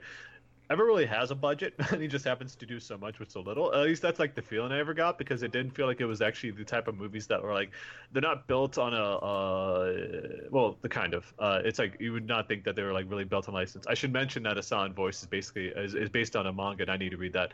Um, but uh, it's it's something I, I really want to I really enjoyed watching because yeah once again amazing visuals uh, amazing characters great voice acting once again and just a lot of fun to watch. And and it's definitely the type of movie that unlike a sound voice where it can be difficult to do this uh, bears repeated viewings because it's something that you can pick up a lot of the of the little details that they did um, and I, I was kind of fascinated to see that you know someone actually recreated the diary app from that movie Oh wow. yeah, you can actually pick that up. Apparently, it's got like a ton of downloads. I picked that up Holy shit. myself because I was fascinated. Yeah, it's got a lot of the same stu- uh, cool stuff. Like besides the diary stuff, like you can like flip the calendar. You know, like they do in the show. They they go through the dates uh, really fast to try to get back to a, a certain diary entry because that's how these characters interact is through diaries. Um, I'm not going to spoil it at all because both those uh, both those movies bear viewing. Uh, so I would Yeah. say though anyone who hasn't watched it yet, go watch I, both. I I will say if to maximize your effect on your name, you may want to like either like finish or start Ys Eight like before or after you finish uh, your name because you you'll be like, huh, all right, weird. Exactly. It's it's it's definitely um definitely that, that type of uh that type of show. And I will say also it was kind of funny to see on gamers the fact that they had actually references to actual games because they had like maybe a partnership with uh, Arc System Works because they had Persona Five, Persona Four uh, Ultimate. Oh yeah, they, they they had so many Arxis uh like promo in it. Even like the posters inside the main character's room, they're all Arc System Works games. Yeah, and I also need to read the MMO Junkie manga apparently because I was told by several people that the characters that I thought didn't get developed anywhere near enough uh, are well explored there. So anyway, let's get into Cool. the news uh, now that we got the anime talk out of the way, the anime corner. Uh, so this is actually what I was mentioning before about Josh, something that might distract you, uh, depending on when it actually comes out. Yeah. Uh, they announced a new. We, we talked about this last week. They announced a new Gundam Breaker. Uh, apparently, it's actually something that we might be more interested in covering. Yeah, this was crazy. They had this uh, new Gundam game uh, live stream uh, earlier on in the week. Um, so like the last announcement, it was very brief. Uh, that's saying, hey, the the title of this is actually called New Gundam Breaker. Apparently, uh, and that was uh, announced for the PS4 uh, exclusively. Um, it's releasing this year in Japan, and also the the big thing with this one is the morning after, like a few hours after it was announced, uh, Bandai Namco Europe and America out, it's like, yeah, we're we're releasing it as well. This is getting a worldwide release. Uh, it's like, holy shit, that's amazing. Gundam Versus because- must have actually done pretty well then. Yeah, I know. Uh, this is awesome uh, because this will be the the fourth entry into the Gundam Breaker series. But since it has like the the new Gundam Breaker angle to it, um, uh, it's gonna be some sort of maybe reboot. Hopefully, I I'm not sure. Um, they're gonna uh, have a, a stream like later on in the month. I think the last week uh, week of January, where they'll actually show off what this like all the new things about it. But uh, all we know right now is that it's being de- developed on Unreal Engine 4, uh, and uh, is, this seems like a, a really minor thing to to people who don't know the series. But uh, when they showed off the showed, uh, showed off the trailer, uh, it shows uh, you can go around and just play as like the frame of a gunpla. The gunpla is basically you know a model kit of like a Gundam, and like to get all the pieces together for it to actually move, there's always like a frame of skeleton on it. So they were walking around with no Gundam parts on it. It was just a wire skeleton moving around. And- and- bizarre. and when they moved over like a, a part it like equipped it in real time so there the people have been saying that yeah you can now customize your gundam not only in like the the briefing room uh, or and uh, you can now just do it inside the mission as well and equip it on the fly, which is actually a big, like, huge quality quality of life improvement. You know, for people who've uh, played the series, uh, being able to get more interactivity with that. So, I mean, I'm I'm excited, and this has a lot of you know RPG elements to it. It's akin to like um. I, I gave Adam uh, this comparison. He was writing up the news story. It's like it's like a mix of Diablo and Armored Core, uh, and it's but and, and there's a lot of RPG aspects to it. on like how you uh, build your robot and a lot of stat customizations. So I'm excited to see like uh, where they go because the customization aspect of Gundam Breaker Three is ace. I the, like this is what like all color coded loot uh, driven games like should strive for. They, they did it very they did it very intelligently in that. I, I might write about it uh, down the road. You should. I mean, I think it's something that actually we could probably give typical coverage for that we Yeah. normally wouldn't. I mean, that's the thing. Like, I'm I'm mostly a Macross fan because I love like the, the combination of like the music and, and then the mechs and stuff like that. But like, I got into uh, Gundam Build Fighters because uh, part of it was the fun that they had with the Gunpla, and so seeing Yeah. that in this game, I assume that they've had that kind of stuff in the past, but just not as dynamic, right? Yeah, yeah. I mean, and, uh, like because in uh, if you think about like Dynasty Warriors Gundam, like it did have like the hack and slash, Yes, but it, but it wasn't but, but it wasn't really game. like it wasn't really like building your own robot. The- like, you're, No. you're getting parts and like upgrading those, but there's still like you're still confined by like oh you can you know play like uh, as like Unicorn Gundam, but you can't like really mix and match. No. This one you can like you can go either way, right? You can build a Unicorn Gundam model kit and like play it like that with all of its quirks, but or you can just kit bash, which is basically, hey, I want to take the head of the unicorn, like the body of like the original Gundam, the backpack of like the Zeta Gundam, and like the legs of the gun tank, and let's fucking go. Oh man, it kind of reminds me also like Chromehounds a little bit too. That's Yeah, yeah. that's awesome. That's awesome. I think this is actually yeah, this probably be. One. The fact that they, uh, if I'm not mistaken, yeah, that they, I mean, the fact that they also announced coming to the West as well. This is like, sounds like this will be close to a simultaneous release, if not uh, Maybe, same yeah. year. Uh, obviously shows that they're trying to put more effort than they did the Vita, ver- the Vita game that came out where they barely did anything. Was that Gundam Versus actually? I forget which. Yeah, the the the Vita the Vita one. last year. I forget Wasn't Oh, that, yeah, Gundam, Gundam Gundam Versus was the one last year, only for PS4. I know there was like they barely marketed at all, and so I guess Wasn't Oh, there yeah. a game like two years ago that they just kind of silently released? yeah, that was on Vita? Uh, they did that. I remember that because they showed it off at E3 and then they didn't do anything. oh, they did. It was it was Gundam Extreme Versus Yeah. on uh, a Force. that was it because that was. That was I, it. I, if I'm not mistaken, I don't think you or Aaron were that excited for it anyway. But like, no, it's- we were like, yeah, this is it's, not what it's we kinda- want. it's like, well, at least it's something, I guess, for the West. I, well, yeah. hey, good on you for reminding me that the game exists. I Yeah. totally fucking blanked. goes to show how, What the fuck are how substantial it was. But yeah, uh, the fact that they announced that we got a press release around the same time that it was announced in Japan, so that's clear that they're trying to push Yes. it here. And hopefully, it shows uh, is a good sign for the rest of the, the other games in the series. I'm so excited for that little stream for for more info. I'm super excited. Yeah, watch it be like two o'clock in the morning or some shit. Can't uh, wait. You can't wait to stay up late. You've done that before. Uh, It's-. Moving into some it. of the other crazy news that we've got. I, I don't know if it's crazy or kind of expected at the same time. Disappointed, maybe. Disappointed. So uh, we got a couple stories about uh, Nipponichi, uh, NIS. In this case, we've got one for its Western branch, NIS America, and one for its Japanese side. But the first thing we've got here is that, once again, Ys 8, Lacrimosa of Dana, uh, the PC version, has been delayed. Uh, they've been clear that they're. I mean, it sounds like from all the rumors that have been spreading is that they're still having a lot of trouble with the Jap with the PC release, trying to bu- uh, fix all the bugs and, and, and things like that. I mean, the fact that they're releasing in the West and Japan um, makes me believe that they're dealing with a lot of different. Uh, They've outright confirmed what the problem was. They were going at the port from an angle that no port house should ever go at it from. They were saying there was a lot of PS4. um, specific code that they didn't want to change when they ported it over, but that PS4 specific code was- what was causing the performance issues. so that's great. The, the fact that yeah, we've got a news story up on the site, of course, about what happened, but uh, just bottom line, because I don't think we're we really need to go too deep into this part because it's just The what question is now, Um, is it going to come out before the uh, Switch version or after? I've seen like fifty thousand people make that exact same comment. So I don't know. It's, But it's it's it's a fair question. It's a I, I fair think question. the the, the, the big takeaway, uh, yeah, the Switch version coming out this East- summer. Ys eight- yeah, like No, I just I'm doing that whole thing about asking if there's going to be a Switch version. yeah, yes, there's gonna be it's some- it's for begging. once. For once, we can answer yes. Yeah, it's Uh, but uh, the- it's it's just the fact that yeah, it's it's it's it's been delayed, but also uh, we should point out they also said this at the t- at, uh, on the update, but uh, the PS4 and Vita versions, the, uh, the the localization update that they were doing all that work on, still on track for January 30th. So as James said, it's not about co- it's not about the, localization update; it's about the coding issues they've been facing. Yeah. The, the big takeaway from yeah. this i- i- is the as the on the PC version delay is that they they're pretty much saying, "Hey, we can't fucking do this." They're actually hiring like an outside company to like say, "Please port this for us." Yeah. They're going to they're going to another also, company. apparently, them like getting Durante to help them with the port was just PR talk. Because I guarantee he would have told, or, or maybe he was the feedback that made them start. Did start. they like, they ever I talked about that? I don't think yeah, they they was ever. a actually brought. Um. I believe, yeah, it was a consultation for like six hours, but.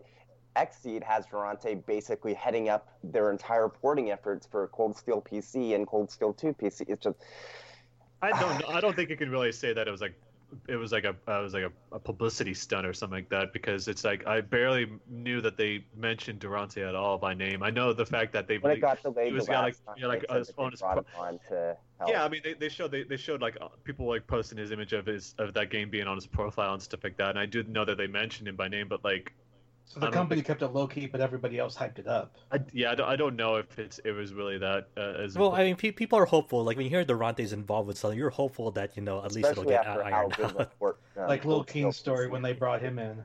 Yeah. Uh, but but I mean, either way, this is this is very embarrassing, frankly, on I- Nisa's part. I, I mean, This is I, at one point I was angry, and I guess there's still some of that there because they've really messed up pretty much everything they could mess up about E8 in the West. Well, I would say okay. So They got it I out and it- it was harsh, working. But am I wrong? I mean, let's, No, let's no, okay, not let's, really. let's let's let's be let's be clear then, because like I think that let's put the PC version aside for a sec, because I think NIS America has screwed up PC ports in the past. It's not that sh- shocking. Uh, I think to I this actually- extent is kind I of mean, uh, crazy. uh, let me let me let me finish my point though. It's that so um, I think a lot of this is going to hinge on the localization update because if you think about it, obviously Falcom wants to, to wants to expand to the PC. That's no doubt because they made I'm sure they made a ton of money uh, thanks to on that front. But just if if if NIS America uh, like it does good on the localization update, and it's actually something that's somewhat respectable, if not more so. Uh, obviously, that's you know giving them a lot uh, a lot of the benefit of the doubt there because we've got it. It all remains to be seen. I've Some heard of the- good things from the beta. I mean, some of the some of the pictures, Uh, uh, some of the pictures have been good uh, from the from the localization updates. It's like it's more in line with what you'd expect from a game like that uh, that uh, Adam Seda uh, shared. Uh, but you know, I think that if for Falcom 2, it's that once this update goes up and we see what it looks like on PS4 and Vita for Ys 8 Lacrimosa Dana, the uh, localization update, I think that uh, it kind of shows how comfortable people are going to be. I mean, it's all it's all it's all in, in, in, relevance, by the way. Uh, obviously, people are going to be super unhappy about the PC version. I mean, you, I think Josh, you mentioned like the pre-orders. I'm assuming a lot of people cancel the pre-orders by now, and Yeah, so it doesn't matter. I mean, I, there are still people I know that are holding onto that their Oh, PC pre-orders at full What the price. fuck? Why does I. I don't know. I don't know why they. Get- I don't know. They're Don't even bother. It. It's like why why even hold it and wait because it's still Look, it's in- delayed every- to be determined. In, in every PC, de- in every delay of this thing, uh, Nisa has had to come out and like put a URL that literally says Ys Eight like underscore refund or something, and say, hey, if you want a refund, go to this fucking There's URL. really no point to hold your refund because you're not getting a special thing out of it. If anything, I know you're you're not getting a fucking special. No. If you were getting it for like, discount. I mean, if you're getting like forty dollars, then maybe. But I totally Hmm. foresee them when they put out the PC release that it's going to be sold at a discounted rate. it should than be. expected. It I mean, has that's, to Should be. be. That's. I mean, it's it's no longer within the same release year, so it doesn't. If it doesn't was matter. like an online game, they would like throw in a bunch of like uh, digital currency or something, but you can't do much with like a full retail release. Uh, that's that's I fully expect that, but uh, for me personally, uh, and I don't know, I, I obviously I can't speak for the fan base because that's I mean they're they don't even know what they want. Uh, but uh, I, I just think that for the most part, it feels like um, if for ex- uh, it's it's it's it's very easy to see that NIS America is going to fight for Chelsea Cold Steel three. Uh, you know, people are probably just going to have to accept that. Um, but it's it's something that I think that if the localization update is good enough, uh, I think that it's it's going to be at least from that point promising. Because it's Okay, not but- like but I mean, if we're we- talking about delays, like Xseed's just as guilty as NIS America in some points for that. Because Trails Cold Steel second chapter took fucking forever, so I'm not I'm not too shocked about it being delayed. Just because like I'm not too surprised because I assume I assume like Delays happen and all that, but delays happen, it- and it's it's hard to really. Uh, I, I I don't want to attack them more than others have, but like I'm not trying to be an apologist about it. I just think that uh, this update in, in just over a week is going to be really what's going to set this Make or break. Yeah. Uh, I'm, is, I'm, is that is that a I'm bad not thing? sure if I should say anything, but I've actually taken a look at the new script as of the 18th, and they've done less work than they said that they were going to do. They said they were going to retranslate. It looks very much like they just did another editing pass and changed a few things. There are a lot of really a things. bad thing though? I mean, isn't that kind of the problem that it didn't have that extra pass over it that people were so up in arms about it? I mean, I don't know what you what Well, you mean. there's also outright uh, translation inaccuracies, and there was a lot of references to previous Ys games that they completely missed. And there was actually, um, for example, there's these three gods that are mentioned in uh, E7 that are also brought up again in E8. And Xseed had translations for those names, and then NIS America had completely different translations. As of this late, um, latest script update, um, they fixed it so that one of the gods' names is the same as in E7, but the other two are still entirely different. I totally, I totally foresee in the future if NIS America does decide that they're going to rely more on the fan base than ever before. Because I mean, they've done that before with other games like Xseed's done. They've they've helped, they've worked with the fan base on some stuff. Uh, but I, start I, having open betas.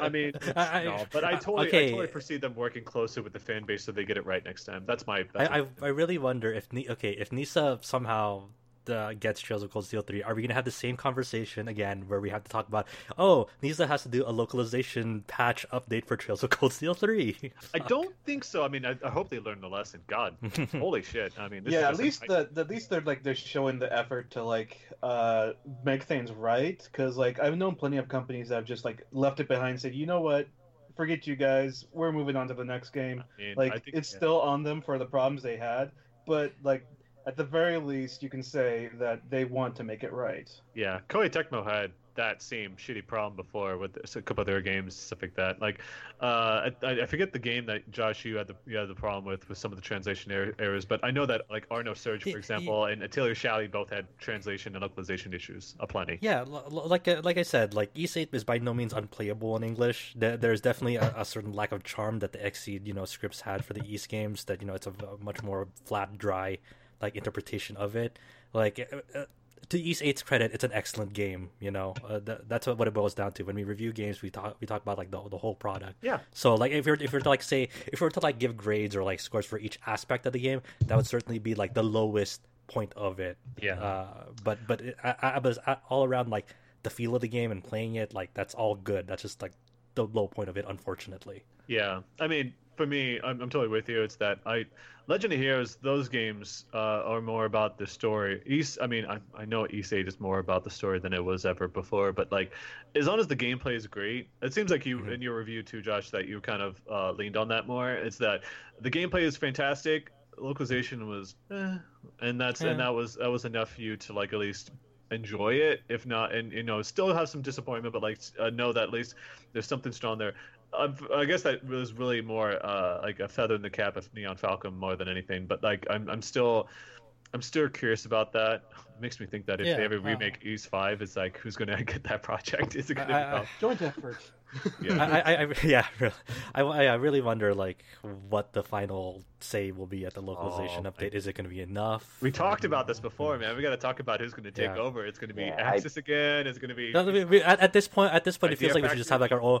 We should just make a new separate podcast on like NIS localization updates. Oh, Give it to me. I, I, mean, I feel like regardless of the public perception of the final localization patch, there's going i feel like with when ys 8 was announced by nis america there were people that were upset but there was also a bit of caution. It was like maybe they won't mess it up.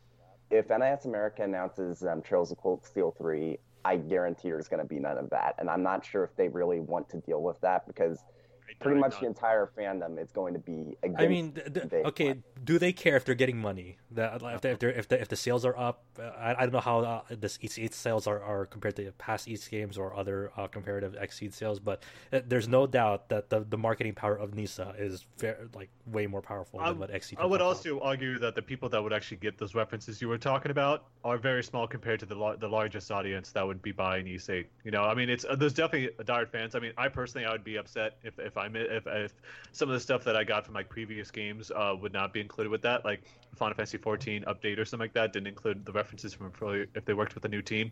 Uh, but you know, for me, it just sounds like uh, you know there's definitely like the the the fringe is which is a terrible way to put it but there's definitely people out there that are really passionate about falcom games and want to make sure that it's perfectly accurate uh, at the same time i think that uh, I imagine even with that, I think Falcom's probably coming at an angle that NIS America has a much larger budget uh, in terms of marketing, in terms of exposure, in terms of uh, international reach, because uh, they've got uh, you know branches in America and Europe and a presence in Japan, obviously. So they can work a lot closer with them compared to like Xseed, which is more marvelous, which is more like you know they got some um, Europe, but Xseed's still its own thing, and that's just America. So it's it's it's a lot smaller as a result of that.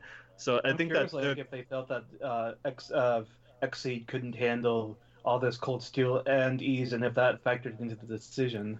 Uh, I imagine. I mean, they also got their own projects that they're getting assigned from Marvelous, such as the Senran Kagura games, of course. And you know, just give it the great, just give it the Gaijin work. See what happens if Gaijin works. we talked about this. We did yeah, we, Gaijin works. We did Idea Factory. I, I mean, uh, there's also like Spike Chunsoft is opening a branch here, so who knows? Maybe they'll like the competition will be real because now it's like being spread around so much. Or just um, give it to Mado and see what he does with it. Oh man, we talked about this before. All right, so let's move on to more news because I think that we've, we spent a lot of time on this uh, particular topic, but it's because it's it's so crazy and so it's a, it's just a shit show. It, it's, uh, just, it's just a weird like phenomenon. That, like, like this is like when's the last time this happened? Like has yeah, at, least never happened. At least, at least, they're transparent about it. Like for the like a night last year felt like it was a nightmare for NIS America on many fronts because you had Ys 8, you had Danganronpa V3 with the localization issues on that. Not as obviously nowhere near as uh, as uh, uh, controversial as Ys 8 was, but the fact that it happened was a part of it. Then you got you know the other teams having trouble with their own, like Persona 5. Uh, so it's it was kind of a crazy year. We talked about this on the Game of the Year podcast as well, just how crazy it was for localization uh, mistakes and, and and things like that. So, you know, I think that NIS America just wants to get this over with and put it behind them, but clearly it's it's not going away because We all do. Yeah, I'm sure. PC release uh, apparently is a huge nightmare for them. But once again, you know, even with what James said about the script, January 30th, I think it's going to be a make or break for at least for the hardcore audience. For everyone else, they probably just got their fill on PS4 and Vita, and they've already moved on. So it's hard. I don't know. It's hard to. Well, say. I mean, there's a, there's gonna be a new crowd of people getting it on the Switch as well. I mean, they, they want an action That's- RPG on the on the Switch on the true. go. That's true, but uh, I assume that they're just going to use. Well, I don't know. Actually, they use the Tegra, so it's a totally its own processor thing. That's probably going to be more on the PC release. I w- when are we gonna get? I, I feel like uh, Mm. in five months we're gonna be talking about this again, and then you're like, oh, they provided a, an update on the Switch version, and uh, Uh, at least they- uh, I mean, I, I will go back to what Adam said. Uh, that you know, at least they're updated. Because Yeah, honestly, at it's least, fucking. yeah. I hate when they just leave it as is. Because I had, I've gotten lost in games because of localization issues. So it's terrible. mhm, yeah. Uh, like that uh, Lux-Pain game. Uh, so uh, the, just the other piece of news that we've got here, I just want to briefly mention because we don't know what this is, but at the end of NIS America, uh, excuse me, Nippon Ichi uh, Software, uh, so uh, NIS America's parent company in Japan, uh, they had their own stream in front of a Windows 8 slideshow. I don't know what that was. they, Uh, they also don't trust Windows 10. yeah, it's it's yeah. They they went from Windows XP to Windows 8 apparently. Um, but they stood in front of that and they were doing this presentation, this little stream uh, direct of sorts, where they're showing different games like um, some of the titles that they've got coming up here. Uh, I forget what they they basically talked about some They of the talk- passion Four projects. Princess Story. Yeah, what was that? uh, What was that? Like the special project they also. Well, there was one called The Liar Princess and the Blind Prince, Yes. Prince which is like you're like a monster who uh, is like you like masquerade as a princess, I guess, and you I don't know. That's Same. so they just talked about how the fact that they've been trying to do more of those passion projects because Yomawari was like that. Uh, uh, what was it? Hotel, uh, not Hotel Nikki. Uh, forget there- was- Theory. yeah, Anyways, yeah. what they kind of announced it was it's like when I first saw this news, I thought it was going to be something bigger, but it was almost like an off the cuff mention like this year is the 15th year of Disgaea. So we are going to make an HD version this summer. Please look forward to it. And that is like literally it. That's the thing, and we should mention that you know in Japan they've done this before when they say HD version. It, it, and this is I think this actually happened with like a couple games recently, but like it's hard to tell whether that means remaster or remake. In this case, it's I I totally see it being a remake just because the fact that I imagine they're going to use the Disgaea 5 engine and just make a remake of the Right. Disgaea 1 assets because they've already got some of the models because they had the main cast all, after all in that game. So um like Laharl and and all them and Flonne, uh, and Flonne and Etna. So I totally see them uh, just remaking it with that engine, but they haven't expanded on it. Well, they're going to share more news about it soon, but um, yeah, it's going to come this summer. Did they did they say anything about platforms? no, I mean it'll probably be PS4 and Switch Yeah. at least, in eventually it may be like PS4 first or something, but uh, but Um, no platform. The Switch version of uh, Disgaea 5 actually ended up outselling the PS4 version. Yeah, So- I, I mean, It, that's it'll awesome. it'll definitely be The thirst is real. uh, yeah, if, if it's gonna launch on any platform, I'd say both PS4 and Switch. If they're Yeah. going, if they're gonna release it on Switch, which is a definite at this point, they're not gonna wait to like several months down the line. it's crazy to think like last year, like we talked about these issues with the Ys 8 and and and new Danganronpa V3. Disgaea 5 complete, from all intents and purposes, sounds like it was a really strong port, and it, I mean, clearly it wasn't trying to localize anything; it was just porting it. But it was a great game. That's that's all I heard. And Disgaea 5 is a great game. So I, I Uh, it's, I it's crazy. I noticed that a lot from uh, Nippon Ichi, like uh, like First when it party comes to like the, yeah, when it comes to yeah, when it comes to first party stuff, like it's all fucking ace, excellent, great. When it's Where's like my third party, coven? Uh, I, I assume we're gonna. I, I mean, I think in a couple weeks we're gonna find out Coven Labyrinth. It seems like that's like prime time for them to announce the localization of that game. There's a PS4 version. Just bring it over already. Yeah, they announced that too. Makai didn't they? Kingdom Switch. Yeah, that that'd be nice. Uh, Makai Kingdom is they, they already got the Makai Kingdom mobile game. Uh, that's going to be Makai Wars. That's going to be a thing. Uh, actually, I would I would I really want to play that game actually because it's it's it looks cool. Um, I, I wouldn't be surprised if they announced localization for that as well. Uh, but yeah, it, it's I'm waiting for the localization update for Makai War- Wars personally. Then I'll check out if it's okay. Or- that's the thing. Or I Soul mean, Hunter. Or what was it? Soul, Soul- uh, Soul Eater. Soul you, yeah. Oh, that's that. Or is that the anime? I forget. Soul. no, that's Soul, Soul You Nomad. Soul. Nomad. That's it. Soul Nomad. Soul Nomad. Yeah, yeah, yeah. Yeah, with the villainous character. It's Uh, very yeah. evil, evil story. Like it's not even like trying not to sugarcoat anything. Just when it goes dark side, it really goes dark side. Speaking of which, they announced the localization of Witch and the Hundred Knight 2 is gonna be out by the end of March, so that's the thing. Uh, fucking fucking game. Uh, but yeah, it's it's that's gonna be announced. Um, once again, like thought- Disgaea has always been like a really strong series. I really hope they announce Disgaea six soon, maybe. And and uh, we should keep in context too that um, uh, when Disgaea five came out, when you know we mentioned how James mentioned about its uh, Switch outselling it, it's because at the time it was a PlayStation 4 exclusive, and not many people in Japan had a PlayStation 4. Yeah, it was one of the very first like, RPG. big, in a relative sense, Yeah. Japanese games on PS4. So Yeah, and I, I think they got they got kind of uh, got a lot of backlash for that uh, because even Persona Five came out on PS3 this like last year, so it's it's it's they still even if they put it to PS4, they still had a PS3 version to fall back on. But then again, you know, Sky Five isn't even if it doesn't look like it, it wasn't a game that was possible on the PS3 with the number of sprites on screen and everything. So it made a lot of sense. But at the same time, uh, people were upset about that. But now that they've accepted it, they went to the Switch, which already was like super popular at the time. Like everyone in Japan loved it as well, just like America. So uh, I think that kind of contributed to that. Um, so moving into some other news we've got here. Now this is just a rumor, uh, but apparently uh, Playground Games, uh, who are the developers behind Forza Horizon, are working with other teams to make a new Fable. Uh, now, people who don't remember, Lionhead Studios shut down a few years ago, like right on the eve almost of when Fable Legends was supposed to be released, which was that weird uh, four-player multiplayer um, game. like yeah, free there's to like a- play yeah, yeah, the four, They- the, it was was, it the four versus one thing? Like one of them was like a, a GM or DM. yeah, It's like- it, yeah, it it's like a wasn't- dungeon, Dungeon and Dragons kind of thing where like uh, the four people are trying to get through like a map, and the GM is putting out a bunch of like traps and monsters and everything else in the way, and it's supposed to like. It kind of reminded me of that one. Uh, what's that one online game where like people had their own castles you had to invade, and uh, it was like a free game, but I Oh, I know what you're talking about. I, I don't, I'm totally blanking on the name, but I know what you're talking about. yeah. It's it's it's it's it was the kind of game that it was bizarre because it, it was a retail product and then it became free to play and then they were showing it off so much and then suddenly it just got canceled. So Yeah. it was uh it was a bit of a shame even if you know I don't know if anyone was really that excited about it because it every time they showed it off it was like show the better games please on the It, it was a neat idea, at least at the offset. It's like, eh, I, I, I don't know if I'm really into it, but it looked like at least something The different. But only it wasn't- interesting thing about that game for me is when I first got my Xbox One, like in twenty, like late 2016.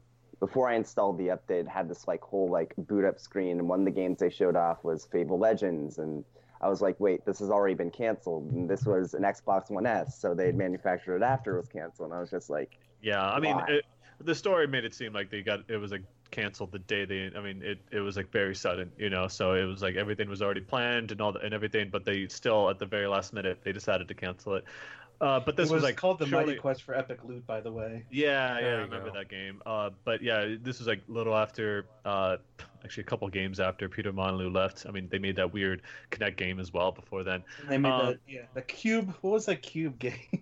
I don't know. It's oh yeah, I mean uh, the God game, whatever it was. Yeah. oh yeah, the cube was- it game was- where the winner got to be the god. Curiosity, that- what's inside the cube? Uh, if you want to have a very interesting story, read up about what happened to that guy because I'm not. we- We don't need to go into it, but man, never got paid.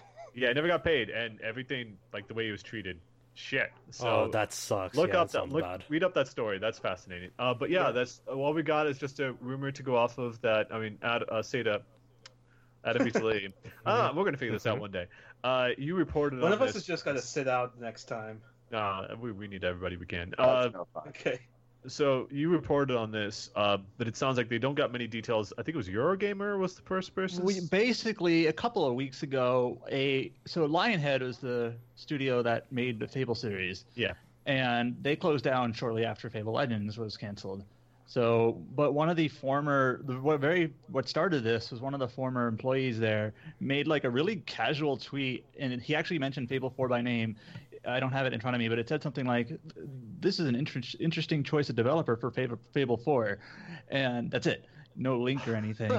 um, and it's like, wait, what does he mean? Obviously, it can't be Lionhead. They're you know no longer exist. Yeah. Um, and then I guess people started looking around like, what developers he might know. So like he's uh, you know in the UK, so other UK developers, and then Playground Games has job listings looking for like RPG AAA type designers. So it's like why is a company that makes racing games looking for this? And then you know that, that's where the rumor originally came from. We didn't report on it at that time because it was you know still a little bit loose and you know Yeah, not really based on much. But Yeah. then Eurogamer actually basically said, "Hey, we have a source that says this is actually the case, and that Playground Games is actually making a, a Fable game, um, and that we've even got some comments from like the co-creator, not Molyneux, but the other guy, uh, Simon. Uh, I can't remember. Um, Yeah. But like The guy with the beard, the cool guy. he- he's actually this is like this is actually happening, but obviously Simon Carter. yeah, if it's um, if assuming this is all true, it's still very early in development. Obviously, if they're still hiring like a senior designer, but I hope it's true. I mean, And they- uh, they- the- like some of the a, uh, speculation was also 2, that, uh, like- launch title if it's just in like early production. yeah, What? some of the speculation was that you know this is just you know purely speculation, but that like they saw um, Horizon for Sony being a really surprising success for them. Yeah. You know, also an RPG being made from a studio that wasn't really used to that genre, um, and in a new IP, they had the resources dedicated to that, and it was a success. So like maybe they're like they figure let's do this, um, and we know if we allow them, give them resources to do it, we might, you know, at least get a piece of that, I guess. So It's, know, it's we have our own Horizon. Yeah, that's the one thing. I mean, Playground Games consistently deliver very fun and enjoyable and entertaining games. Because I love the Fa- Forza Horizon series, especially three. I played a ton of that, so it's it's exciting to see them being able to yeah like try something different. And I think that's really what it needed. And Instead of like a studio that's been sticking to the same genre and the same uh, license for years and years, like eventually they're going to run out of ideas. So it's great to have some from a totally different perspective come in and try something refreshing. So if this is definitely true, uh, which kind of hope it is, uh, that'd be amazing. I think it's great to see that because that's what Fable needs, and you know Microsoft needs games because this year I don't know what they're putting out really. so it's it's aside from Crackdown 3, yeah. and, uh, not a new Halo, which is weird. Scalebound 2. No, Going straight to the 2. yeah, they totally forgot the first one because it's got canceled. That would go straight to the two. Uh, and Scalebound 2 Definitive Edition. a lot of ports. Yeah. That's that's about all I know. Oh, and Sea of Thieves, of course. That's out in a couple months. That's yeah, right, Sea of That Thieves. They got they got a bunch of uh like games that are coming out there just like their port or their version of it or State if it's Decay like 2, yeah, that's like a PC game. Oh yeah, like uh, console exclusive and, and shit like that. So it's yeah they need games. like. I mean, honestly, if they keep announcing Xbox backwards compatibility stuff, Tales of Vesperia would be nice. and Eternal The that'd be Yakuza awesome. games, the Dynasty Warriors games, maybe some like Yakuza games? that'd be really, that'd be nuts. Shenmue 3? that's Sorry. I, I'm I'm conf- I'm like conflating Xbox backwards compatible with the PlayStation Now, and I just it's all got me very upset. It's all the same shit. Man, Yes, PlayStation, figure out your, figure your shit out. Okay, they they they're already doing the um the beta testing for was it 5.5 I believe on PlayStation 4. I uh, think 5.5 already came out, but um, No, no, no. It is. Uh, it's like it's 5.0 is the one out. 5.05 is what just put out. Oh, but okay. 5.5 is like they're doing the signups for that, and so I hope that the speculation that they're doing CD support, which would lead to you know finally PS PlayStation One Hopefully, something. they finally add PC on um, Oh CD my support. god! If they're not gonna, if they're gonna make it so that you, fucking PS2 on PS4 is such a disappointment, especially because they put out like this weekend they have Dark Cloud 2 and Rogue Galaxy on sale. Like it would be great if they just made PS1 backwards compatibility hardware based, just straight up, just use your own games and shit, and do that way. Because I mean, like, PS3 was like uh, hardware based anyway. So Yeah. just, let, just let us do it. just let us do it. Okay. So uh, that's all we got you. of rumors on the site. We've, yeah, we'll fight. I mean, I, seriously, I'll just be more upset about my PlayStation 4. I'll keep playing with my Switch because I think that's way more exciting right now. Just uh, hook up your PS1 again, like I did, and it's great. It's Oh, awesome. You got your Mage World. you know what you can do? Or, No, I- like, I didn't get a Mage World. if you want to get that, That shit. fuck. Hook up your PS2 through your Xbox One. Ooh. Apparently, oh, uh, I should. I should it not, upscaling or whatever.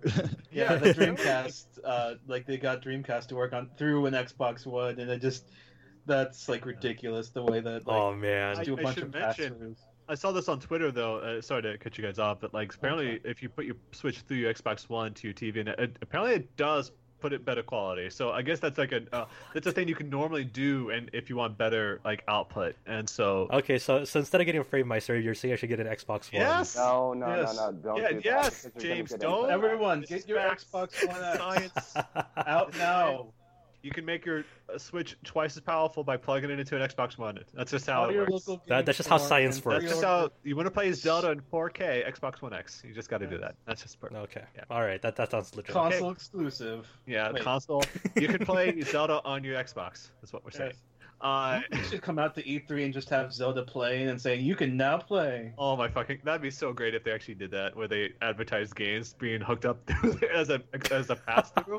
oh, that- We I are the love master and commander of video games. some corner of the of the state of, of the E3 f- floor just like dedicated to just other consoles hooked up to the Xbox One. I'm, I'm, I, I'd be there like 24 7. sticking there. Just Would you oh, like to play Final Fantasy VI on your Xbox One? Want to play Hell Fantasy yeah. Star 2 on your Xbox One? That'd be so fun. Uh, yeah, that I, I'm, I'm I'm actually kind of curious to see to experiment on that kind of stuff. I think there must be like a YouTube channel out there with filled videos of that uh, experimentation going on. Uh, so let's continue on because now we've got more of a Square Enix plot going on here. So yes, uh, Dissidia Final Fantasy Opera Omnia. Uh, which is the mobile turn-based RPG, uh, Yeah. Dissidia license, that was announced uh, to be hitting in uh, iOS and Android in the West because it's already available in Japan. Has been for a while. Uh, that's going to be released here. Uh, they just said it's like a vague winter release, but its pre-registration's open. Yeah, so it's coming out fair some somewhat soon. It's uh it, it's it's kind of the weird thing like that they allocated all the RPG aspects of uh, the NT and put that into their Well, might as well like appease them, right? That's just. I, I mean, from what I played of it, I played it like uh, for me a, a month or two on the Japanese release. The- obviously, like I, I liked what I played of it. Uh, it, it was very fun. Um, the they really translate uh, translated the the bravery to HP attack system uh, on a turn based thing is uh very intuitive. Um, and it's not you're not ro- uh rolling for characters in it. You're rolling for weapons, much like Record Keeper. Um. So it's it's a lot more forgiving in that aspect. You're not looking for like, oh god, I have to get this character at this time period. It's more it's more if you want to uh, outfit your your favorite characters with a certain weapon and whatnot. And there's no stamina system for like the main nodes. It's only you're only using consuming stamina for like resource nodes. Uh, and that one, so you can like Side play. You get a lot of mileage out of it. Yeah, Yeah. that's that's good. It's, So, it's kind of that's cool. a little bit. The like name that, of just it like- makes it seem like a Theatrhythm, or however you pronounce it. It's Yeah, just, a little. It's Square Enix. That's what they fucking stupid names. It, it, it, it does a really great job of like giving you like unconventional characters and uh, giving them more uh, time in the spotlight. Like, of course, like your first character is like Warrior of Light, and then like your other two characters is like Hope from FF13 and like Rem from Type Zero, and then like you'll get Sazh and like um, Sazh, the Vivi. best black character. Uh, Isn't like Irvine from Final Fantasy VIII in there too? yes, Okay. uh, Irvine's in there. Uh, Lagu- Lag- Laguna. I hope he gets um, kicked. there's a- I need Irvine to get like constantly kicked down a set of stairs. That's just, there- that's there- just constantly. there's even there's even Whenever characters uses from Crystal rifle, Chronicles just in there. miss- He just takes like three turns and then yeah, misses. Reno like, like appears behind him and kicks him down some stairs. Thanks. Trying to So- stop trying so- cool. He just It- never it- hits it's with a- a it's sniper neat. rifle. Yeah. Uh, Sorry. Go ahead, Josh. Yeah, I, I- I'm just saying it's neat, like because you get to, to uh, you get to revisit a lot of characters that have been kind of been shunned, let's say in the in the past few years. It's like, oh, they're in here, and like uh, I can actually like have a lot of fun with them. All the characters you don't like. Uh, I don't know, I like Setzer. Oh, okay. That's uh, that's a good one. I mean, or uh, Cait Sith. ridiculous. I don't know. Uh, but yeah, that's that's supposed to be out. They said like sometime the next month or so. They didn't specify a date, which is dumb. Uh, but the other piece of news that they also announced around that time is that, and this is something we mentioned last week because it was a it was an ESRB rating, but Final Fantasy 15 Royal Edition was announced, uh, which is exactly what you expect. It's that they took the game and added in all the uh, DLC, and that's going to be coming out on March 6th uh, with some new box artwork, which is Um, from Amano, which looks great. And they also announced uh, Final Fantasy 15 Windows Edition. They'll both be coming out on March 6th. Uh, so instead of, I think we were speculating it was like in February, but I guess they pushed it to March 6th. Should also mention uh, they also revealed that there's going to be a new um, season pass. It sounds like. I, I don't know if they. Oh yeah, yeah, there's a new season thing- pass. Oh wait, I don't know if there's gonna they announced a new season pass. They said they announced that all season pass content will be on it, uh, but I don't know if they announced a, a Okay, Yeah. let me let's back up a sec. There's been some Okay. some like issue with that. So yeah, Back, no, let- back up a sec. Yeah. They said there's going to be more mention the 1.0 DLC. Hold on, James. Hold on. There's, Hold on, hold on. There's going to be more DLC. I think they said they're considering a second season pass for like Like episode. a second year thing. yeah, like for like episode Ardyn and episode Luna. You know these. You know we don't even know if these exist yet, but they they said they're like considering it, but hasn't been announced. Yeah. But then they also announced the the Royal Pack update, which is just the stuff in the new like version. It's it's weird. It's just like another update, only it's So, so part of the they- thing. in- in the- but they, it was originally priced at twenty dollars, but then they actually sent an email correcting us saying it's actually not twenty dollars. The price is not yet determined. So, so and there then is they going to be a also say that paid update. edition was like version 1.0, and you still have to download all the extra The stuff. So it's the like DLCs. the people that have like are relying on like Game of the Year edition so they can deal with their like uh, internet caps. They're kind of SOL when it comes to that. That's so stupid. Yeah, that I yeah That's such and, so that- and, and it, it's so it's it's also fucked because they they're like that that info is like kind of hidden. Like it, it wasn't until like someone like saw it like at a bullet point at like the Japanese site saying, "Oh, this is actually how we're distributing it." Oh, so they're they're so it's kind of it's it's that's terrible on that end. But it's also worth clarifying that the Royal Edition is not just all this all the season pass content. There's actually new content inside it. There's a new Insomnia City ruins map. There's a c- controllable like royal vessel boat. There's a new like um Armiger Unleashed like battle mode with it after you control, collect all the royal arms. Oh, oh! I forgot the most important inclusion. We joked about this Mhm. before. Mhm. First person I'm- mode, baby. Yeah, I mean it was a joke. I mean, GTA I, I, five. Like Grand Theft Auto. I'm gonna throw ye- up by teleporting around the map. That's great. yeah, yeah. So so You it's get basically and it's all yeah. And also the Windows Edition has like is has the Royal Edition content Yeah, along yeah. with the season pass things uh, with it as well. Isn't the so. uh, PC version going to have like mod tools or something too? Yeah, they announced that before. Yeah, it's it's mod support. Uh, which you know, they said So they you didn't can want make your any food choco- content. Yeah, But look Oh, more yeah. like a camel. That's that's totally. I, I expect that to be one of the mods. Actually, that's kind of the, the one of the things. And I also expect to see like models from other games be uh, implanted into that like, to replace the characters. I want to see Final Fantasy VII's polygon polygonal models appear in They that game. did show off new pictures from that uh, FF7 remake, but that's still far away.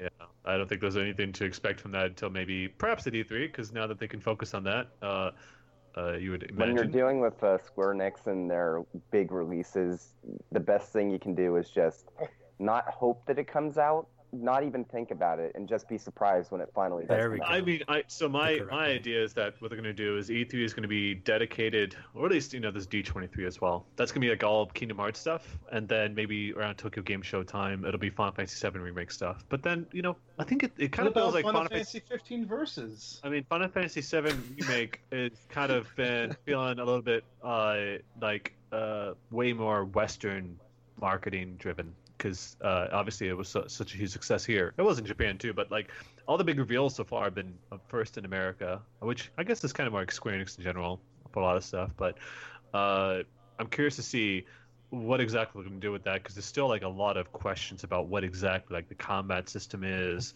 what they're actually going to be remaking and what they're going to make original content so it's it's it's kind of crazy uh i think there's even a lot of forum threads out there about stuff they should and should not include with that um but that's been going on for years now so it's not too shocking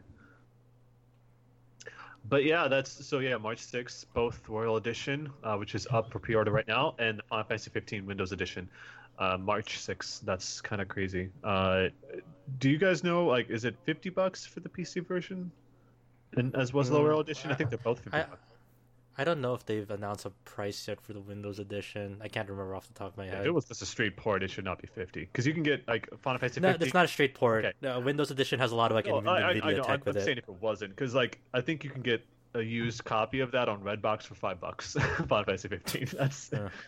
Just it goes to show, you know, like what 15 months later, just it's five bucks.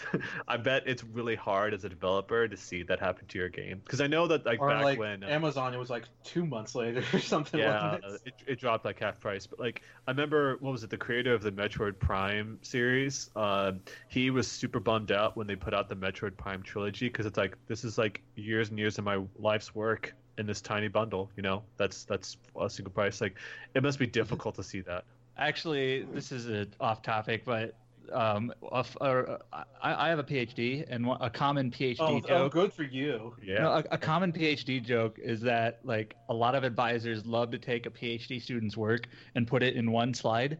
when they're like when they're like uh, Oh, um, you know like presenting oh, some of their man. stuff. That's like, like That's this one slide is five years of work, That's that's just that's and then he like goes through it in uh, sixty seconds, and then he's done. There Yeah. Like And then he humbling, very humbling. tears it apart. Yeah, I mean, obviously, just it's all perspective, uh, but you know, as long as it's well founded. So, uh, I don't know if we want to talk about this next thing. Is that really? I, yeah, I mean, it is a pretty big thing in the gaming industry. Is Uh, it? No lie, it is. Is it? Because I think I, so. mean, I, I, I don't Don't you think dare really say otherwise. I I mean, mean, I, it's, it's obviously cool. huge. But I don't think it has I- I- anything to do with I bet that Uh, can uh, okay. construct that something else. Okay, let's let's let's just let's just set it up here. Okay. Let's go into All it. So this week I mentioned this before. Nintendo had their own direct at the, at the top of this podcast, which feels like it was like three hours ago. Uh, Nintendo Labo, which is uh, their they printed out these kits uh, made from high grade cardboard, I guess, uh, that allows you to Nice. basically it's it's like toys to life in that kind of sense, uh, like the Skylander stuff. But like in this case, they're using cardboard uh, along with other, I'm sure, like very technologically advanced uh, material to uh, take what the things that you're creating uh, with these kits that you can buy and being able to use that in in these games, uh, these specific specific games, which reminds me a lot of um, Tom, uh, which is uh, like the the uh, just a lot of the like the stuff that they tried to experiment with like in the NES era uh, of trying to like find ways to use like interact with like these toys to put it on screen. Obviously, it's going to all come down to how well it interacts with what's going on screen, uh, and you know, just if uh, the moment there's like any sort of lag or interruption, I'm sure it's going to kind of break the experience. But what they kind of broke it down to is that it's going to be out on April 20th. There's two kits you can buy: the Variety Kit and the Robot Kit. Variety Kit retails for 70 bucks, and the Robot Kit for 80 bucks. And the robot Oh kit my is God. up for pre-order. I mean, the fact that okay, so now we can kind of discuss about this. In my mind, obviously, this is for kids. It's not for us. Adults talking about it, seems kind of odd. I will mention though, it's it's kind of crazy to think that it's like you're buying this stuff and it's only going to be compatible with a couple games. It's like it's like the DSi. It's like the DSi. It's like it's or, or like the new. You don't like your 3DS Mario XL. and Mario calculator? First, I mean, um, first things first, I do think it's fair to mention that both of those kits come with their own like game cart. That's that's so- what I mean. Yeah, it's it's, it's it, but it's only good for those games really. Like you can't use them like with a bunch of other games. So Yeah. it's, it's kind Also- of Somebody got into a, thing, like a I don't know about you, on Twitter I- about Oh, like Josh, how back much me up here. That that Oh, hold on. Let's let's talk over. We're talking over Hold on, right now. like yeah, like, I don't know who's talking. Yeah, that's Right. um, Alexa okay, so angry. one one at a time. Like Yeah, James, you go ahead. You're What? gonna try to set the point. Yeah. Um, so Josh, back me up here. I don't know about you, Zach, but that robot suit, that robot backpack, I guess I should say, as stupid as it is, I want to try it out. I, I want to try it out. I mean, like, uh, hey, um, like when I grew up and how many of my nephews uh, grew up, the we interacted with cardboard a lot. We like building stuff Fucking with cardboard. boards, That's how we grew yeah. up. Like, Yeah, it's it's awesome, and you know, and, and like cardboard, uh, like you know, is still like a popular market. Like the the price for it so, sort of makes sense because when you think, think about like standalone cardboard, um, like build your own houses, like they retail for thirty to forty bucks.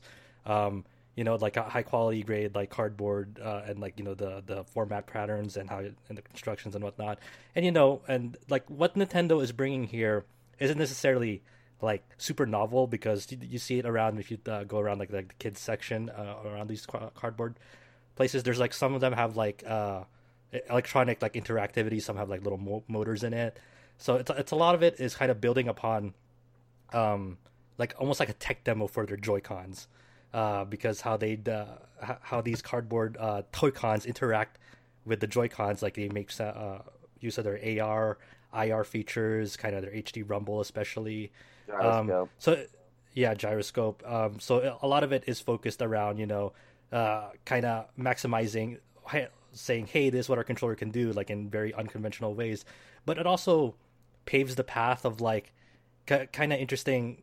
Like it kind of expands like a, a children's imagination. Like some of these uh, kids could like you know grow up to be engineers and like and they found their roots like in, like say Legos for example. Like a, a good chunk of people who like you know interacted with Legos uh, grew up liking it so much, building stuff that they became engineers like down the road. Not to say that all of it, all of them did, but it's just it's more about the using non like non-traditional gaming to expand the world of gaming and, interactivity. I think that's really fascinating.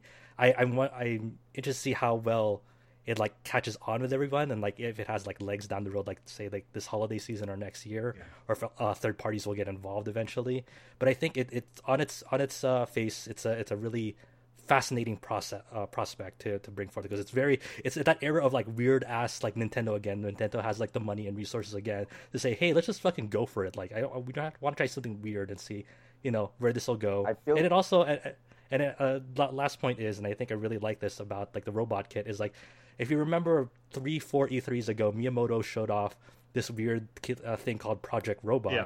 And that's that same game in that robot kit, so they didn't necessarily can- cancel it. They re- repurposed it for this, and that's that's kind of cool. Yeah, I thought you were I going to say Wii Music. Yeah, I want to. Yeah, I want to the- say something else. Um, sorry, Zach. Mhm. Oh. Uh, I feel like this is definitely going to do well because um, it's already the uh, variety kit's already number three top sell um, best selling on Amazon's top selling video game list of 2018. I mean, it's also important to point out that like Nintendo's stock shot through the roof. Investors love it, so it makes sense. I mean, it's, but it, it, go- it definitely goes back to the time where it's like you know people made fun of the Toys for Life stuff, and that sold extremely well, and you had like a bunch of people trying to Right. recreate that. Uh, rest in peace, Disney Infinity. Uh, but it's it's been um, it's been interesting, and I, I totally foresee a lot of like other studios going for that. Um, I also fully expect them, Nintendo, to bring on third parties on board to make their own creations. So it's not like it's going to be just Nintendo making this stuff. I totally foresee that they're going to have other people making it as well and just paying Nintendo like licensing fees and things like that to be able to create their own uh, uh, cardboard kits uh, and everything. Uh, you know, cardboard seems like I'm really trivializing it. I'm just trying to say what it is. Um, It, it definitely is cardboard. Yeah, it it- is literally it's even said it was Nintendo branded cardboard. cardboard. Yeah, and it- it's fucking cardboard. yeah, yeah, yeah. I, I just, I just hope people don't get. Uh, Yeah. uh, I'm not Yeah. coming across that it's. I'm trying to like it's you know, not put cheap it down. cardboard. Yeah, it's it's definitely. Uh, that's why I said high grade. I didn't know how else to put it. But um, uh, like I said, it's not it's not for adults. You know, it's it's not for really us. I mean, obviously, you guys want to try it out. I assume you're probably. It's going to take a, a bit for you to probably be inclined to like invest in it necessarily. Uh, I do know people that invested in the Skylanders and Disney Infinity stuff, so I'm not going to sit here and say like they don't exist out there.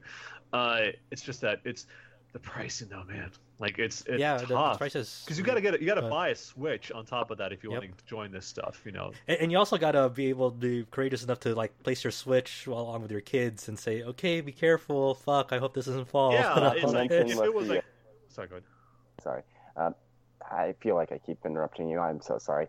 Um, especially if the robot one, though, it's not just the money investment, but the time investment of actually creating that thing, like putting it together. Yeah, Yeah, uh, the, the, the nice thing about this, like in this, uh, uh, like uh, hands-on previews uh, on several uh, several sites, say there's like a step-by-step like tutorial, and there's it's like there's like a difficulty level. It's like you can skip skip past like you know like the the basic stuff for more experienced builders, but there's like a, a to to them uh, when they're uh, getting shown off this uh, uh, what was it Nintendo Labo. Yeah.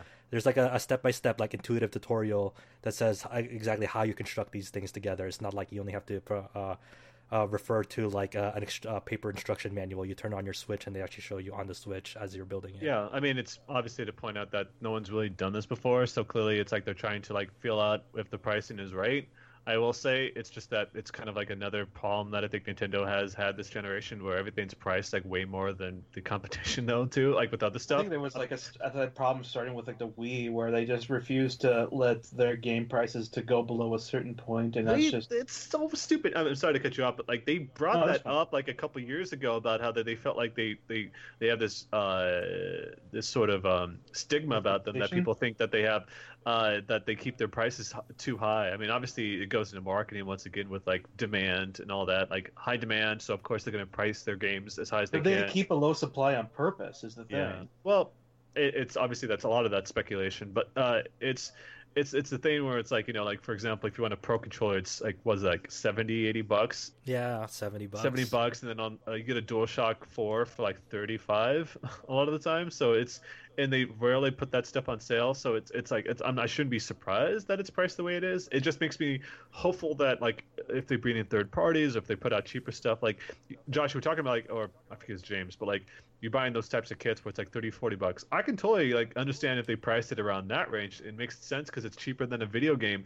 Um and this, it's that you bought the kit, you got the game, what if you decide to buy another kit or something like there, a second one or a third one? Like if you got multiple kids and stuff like that. Like if there's multiplayer, like it's that's Multiplayer.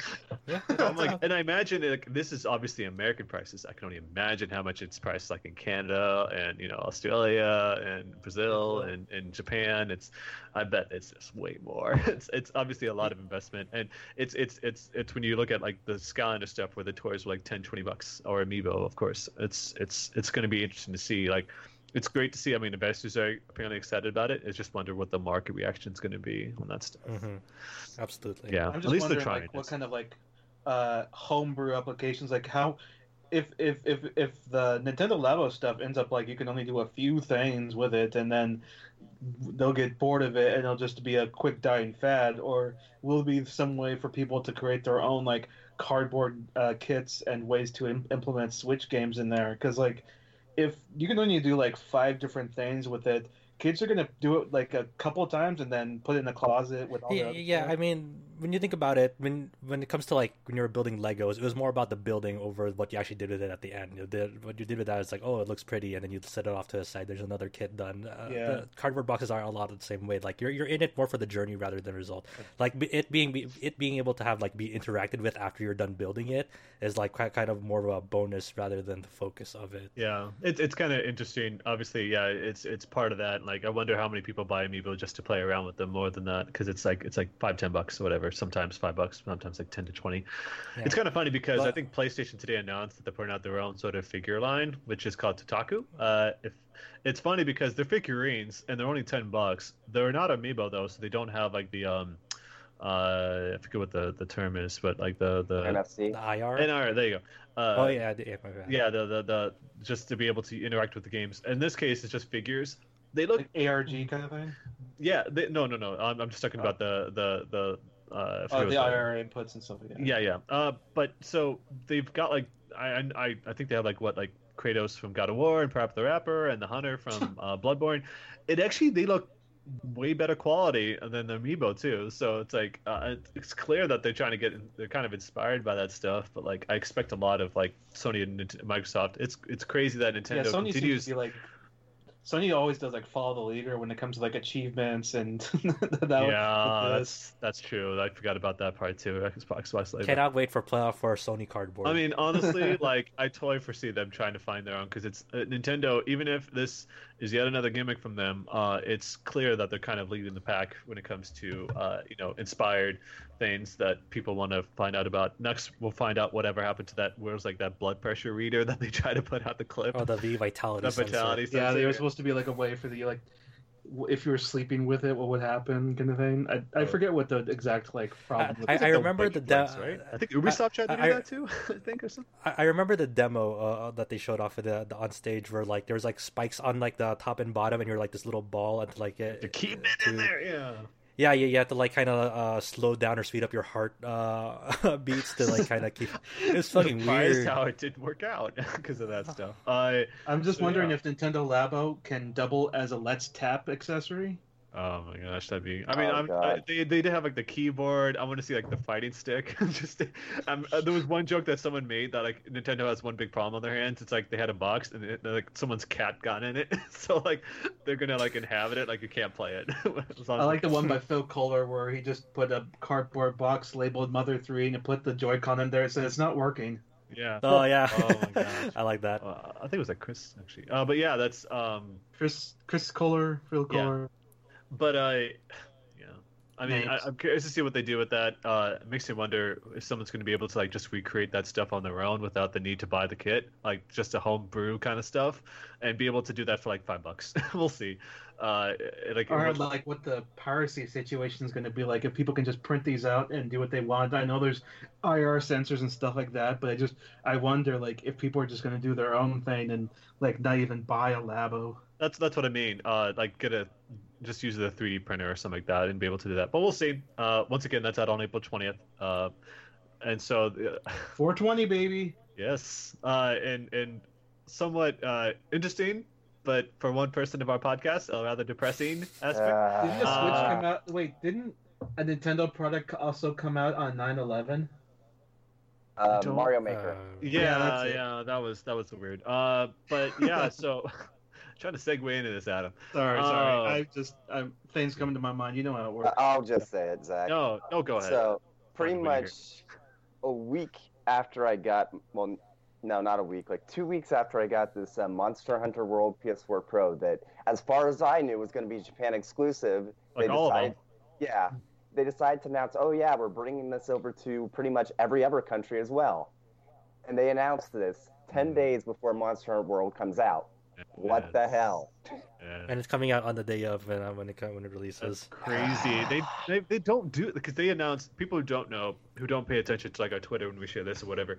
Um, Nintendo put uh, excuse me, Sony puts out a lot of limited edition consoles, especially like the PS4 Slim, for example, because they've had it for like Yakuza. They just announced one for um, uh, Valkyria Valkyria Chronicles Chronicles 4. 4. Yeah, they've had it for like a lot of the Tomei and and visual Usually- novels and things like that. A lot of them. going to come over to the West, they announce it at the same time as Japan. Like the Final Fantasy 15 Slim, they announced at the same time. Yeah, they announced Yeah. the release date. Yeah, that happened. Uh, and and you know, obviously, you sometimes get shocked when they don't announce that they're going to localize like one of the like more popular games they put out. Doesn't the special edition comes doesn't come over here with the bundle?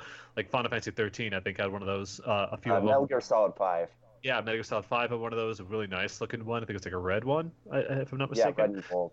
It was really pretty. Uh, I saw that like on display uh, at, at, at a show once. Uh, but yeah, it's Monster Hunter Five. Uh, excuse me, Monster Hunter World Limited, the Rathalos edition. It's going to be out on January 26th. So once again, next Friday, along with the game, both in North America and Europe. So Josh, Uh, did our uh, unboxing video go up yet, or are we just waiting for the game? Yeah, it, it's still unlisted, so I don't know when that's gonna go up. Whenever, I guess. Yeah. But uh, it looks really nice from the video, though. I was like, wow, that's really At least fucking I only pretty. paid 100 bucks markup. yeah, it's funny. it's funny because like I bought that. I, I think I mentioned this before, but I bought that um NieR Automata and NieR Gestalt replicant vinyl, and I bought it from Amazon Japan. I spent what seventy four bucks on it, and it starts at eighty dollars on the Square Enix store- store. So it's kind of crazy. I mean, if you throw in tax and stuff like that, you might be about even, honestly. No, you just, no, I paid like six, just under 600 after shipping, because you have to understand with a PS4 Pro, the shipping is going to be very expensive. Oh, you bought it from the Sony store, right? It's not on Amazon. no, no, no. Um, I bought it from Rakuten using uh, Buyee, um, proxy buying service, because they Oh, the proxy. I've had. they- I use that. Yeah. yeah, it, it, it's good for bigger purchases because it you can save more money that way. Like if I bought it anywhere else, I would have paid at least sixty bucks more. So I did for what I paid for it get a decent deal, but that kind of goes out the window once it turns out I could have literally just gone down to my local GameStop and gotten it for under five hundred. So, oh well. At least, I mean, you got it. You know, the chance of that happening, you it, it was super slim. So Yeah, you, you- we, we couldn't have known. yeah, I know it's Yeah. no impossible. way. I mean, you got it. Now you can be happy you own it. You don't have to like deal with buying it again. I guess. I mean, that money uh, just by having it is is good enough. I mean, like what's you can buy one for me, James. I wouldn't. yeah, uh, six hundred. Uh, buy it from Japan though. That's and now it's like a rule. You have to buy it from there. Uh, yeah, it, it's it's kind of crazy to think. I've I've had to use like a, a mediator service, whatever they call them. Uh, like I think it was like White Rabbit. I think I used them for like my Xenogears Perfect Works books. I want to ask a question though. Uh, now that we're on the topic though, Amazon Japan has this thing called points. What are these points? Basically, if you buy certain things, it, it's something that actually a lot of uh, Japanese stores have. Yeah. Uh, basic, usually the the way it's set up is that one point is one yen. I've got twelve hundred yen apparently. Is that like a? Is that I can use it like apply you it can towards use purchase? that to you can use it to apply towards purchases as a discount. Oh my gosh, that's like a credit card points. Why can't they Yeah, do it's- that It's here? a very big thing for art books and CDs, like CD Japan. Like I used to buy a bunch of stuff there, Yeah. and yeah, they so- handed out um point um CD Japan points like candy. Honestly, Oh my gosh, I knew it was You better use before. that. Yeah. They're giving you free money. Oh my gosh, I wish they would do that here because that'd be easier than worrying out like cash back crap. But that you know, credit card companies own America, so I don't know if they'll ever do that here. Uh, but Amazon deserves a rewards program outside of its stupid credit card that they do. I guess they just know they can exploit us that way. Yep. Yeah. So uh, we'll have that unboxing video up. I think we just have to work on some sound issues. Uh, but that's um, actually the sound issues were fixed. He re-uploaded it already. oh, you fixed the stupid. Because uh, Oh, I, I, I don't know if I don't know if Alex uh, touched. it. I haven't seen any of it. oh, so we haven't. I uh, don't think James knows what we're talking about. no, no, um, I I listened to it and it, I think you didn't you say you were gonna make it mono or something? No, So- no, no, no, Oh, no. yeah, You're no. talking about a totally different thing. This is what happened. Uh, uh, this is some transparency on the podcast. Uh, Yeah. so our we we posted what we thought was royalty-free songs, or at least I almost 100% sure they are. Uh, but they got copywritten because they said that those songs were like actual licensed music, and they silenced those parts of the video, which is like all the video. so it's not it's not possible. Yeah, but the to- same people like people that like created the songs have been copywritten by the same organization, so there's some kind of conspiracy going on there. I think. So yeah, the- the- basically, we're trying to get that sorted out before we um, get, Yeah. get it listed. YouTube has their own like music that you can download and use on your track. So if if it's not too much trouble, we might have to deal with that, or we could just we'll figure it out. I, I, I'm, I'm waiting on Alex Yeah. to see if he'll fight it or not because if, point, if, if, if it's if it's actually if it's actually a scam, then like yeah, we should uh, Oh. pr- pretty much fight yeah, it. I mean it's his. yeah, I he we should he fight either way, but I At mean, he, this he, point, Yeah, At this point, I'm guessing it's probably going to go up on the game's launch. yeah, probably. Uh, we'll, we'll figure it out. It, this is like behind the scenes stuff. But yeah, Alex bought the music, so we'll figure something out. We'll go bug Alex. Uh, Yeah, I mean that's uh, literally Alex did uh, send me over that copyright Yeah. uh, free music So- because he's he actually actually uh, bought it himself, so he should be able to fight that So off. shitty. Uh, that's just that's YouTube though. A lot of people are dealing with that shit lately. Uh, and the last piece of news that We we love got here, we issues. started with Gundam. We're going to end with Gundam. God damn it. Uh, Mhm. so SD Gundam G Generation Genesis, which is uh, a lot of G's. uh, is getting a Nintendo Switch port in Japan. Um, it's going to be out on April 26th with all the DLC bundled in. So there hasn't been a Bandai Namco Asia announcement yet, is what you're telling me, Josh? Nope, not yet. I mean, th- this did uh, get released in the Southeast Asia Yeah, yeah, the um, two years ago. Josh, yeah, uh, the I'm not sure if I'm remembering this right, but can you tell me Mm-hmm. if this was the Vita game that had a two cart system for it? yes, it did actually. Oh, that's a nice. Yeah. I still need to import that just for the novelty of it. Is Yeah, that the only one that did Yeah. that? Mhm, Yeah, I knew that. Yes. Yeah.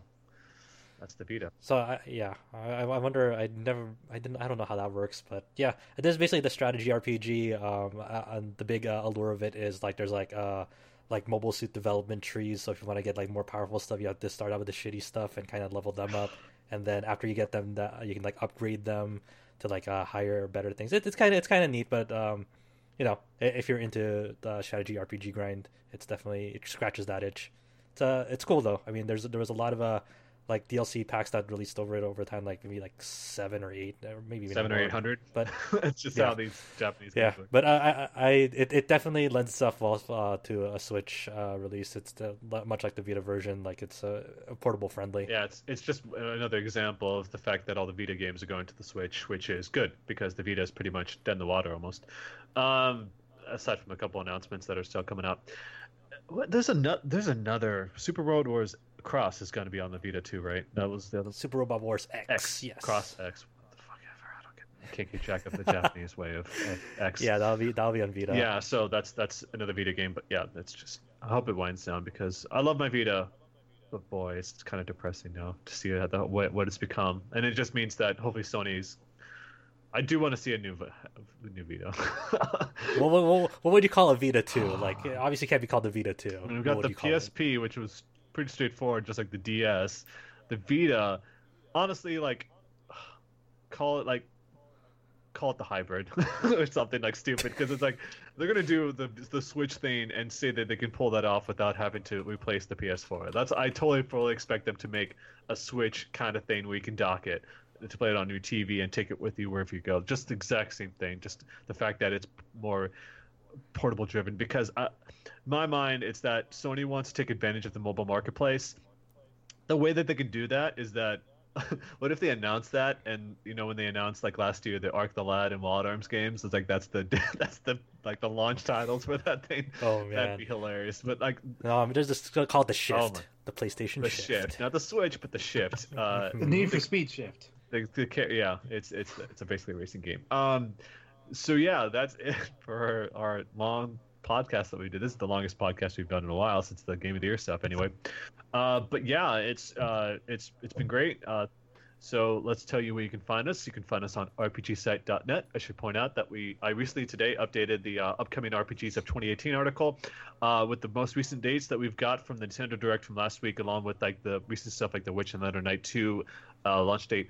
I also broke it out, so now RPGs are on list, and the other games that are not RPGs are in their own separate categories. So people that were not too happy that we were just throwing them all together, uh, they've broken out, so it's way more useful. Uh, I imagine that'll please a lot of people. So be sure to check that out, along with um, Fridays. We'll have review and other article and guides and things like that from Monster World. So be sure to check that out.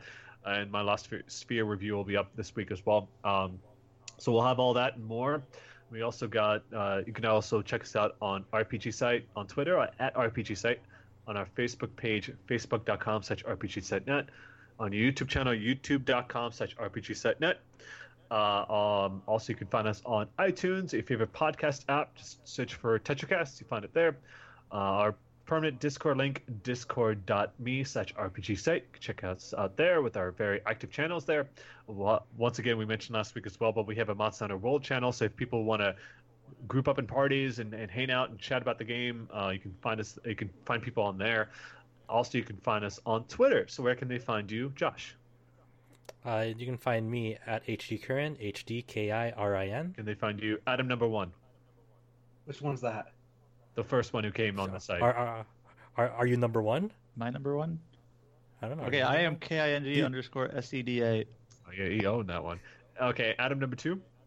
I'd rather be Adam number one, but I am A M Reese, A M R E E S E. And James. I am Number one. at the James suite. number. T H E.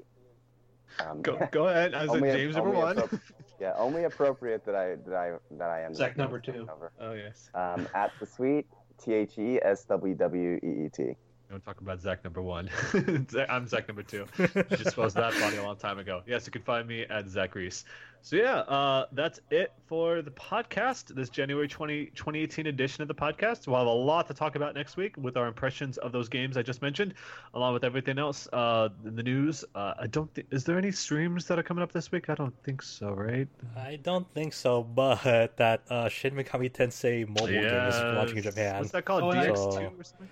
Yeah, so DX2 Shin Megami Tensei Liberation. What a name.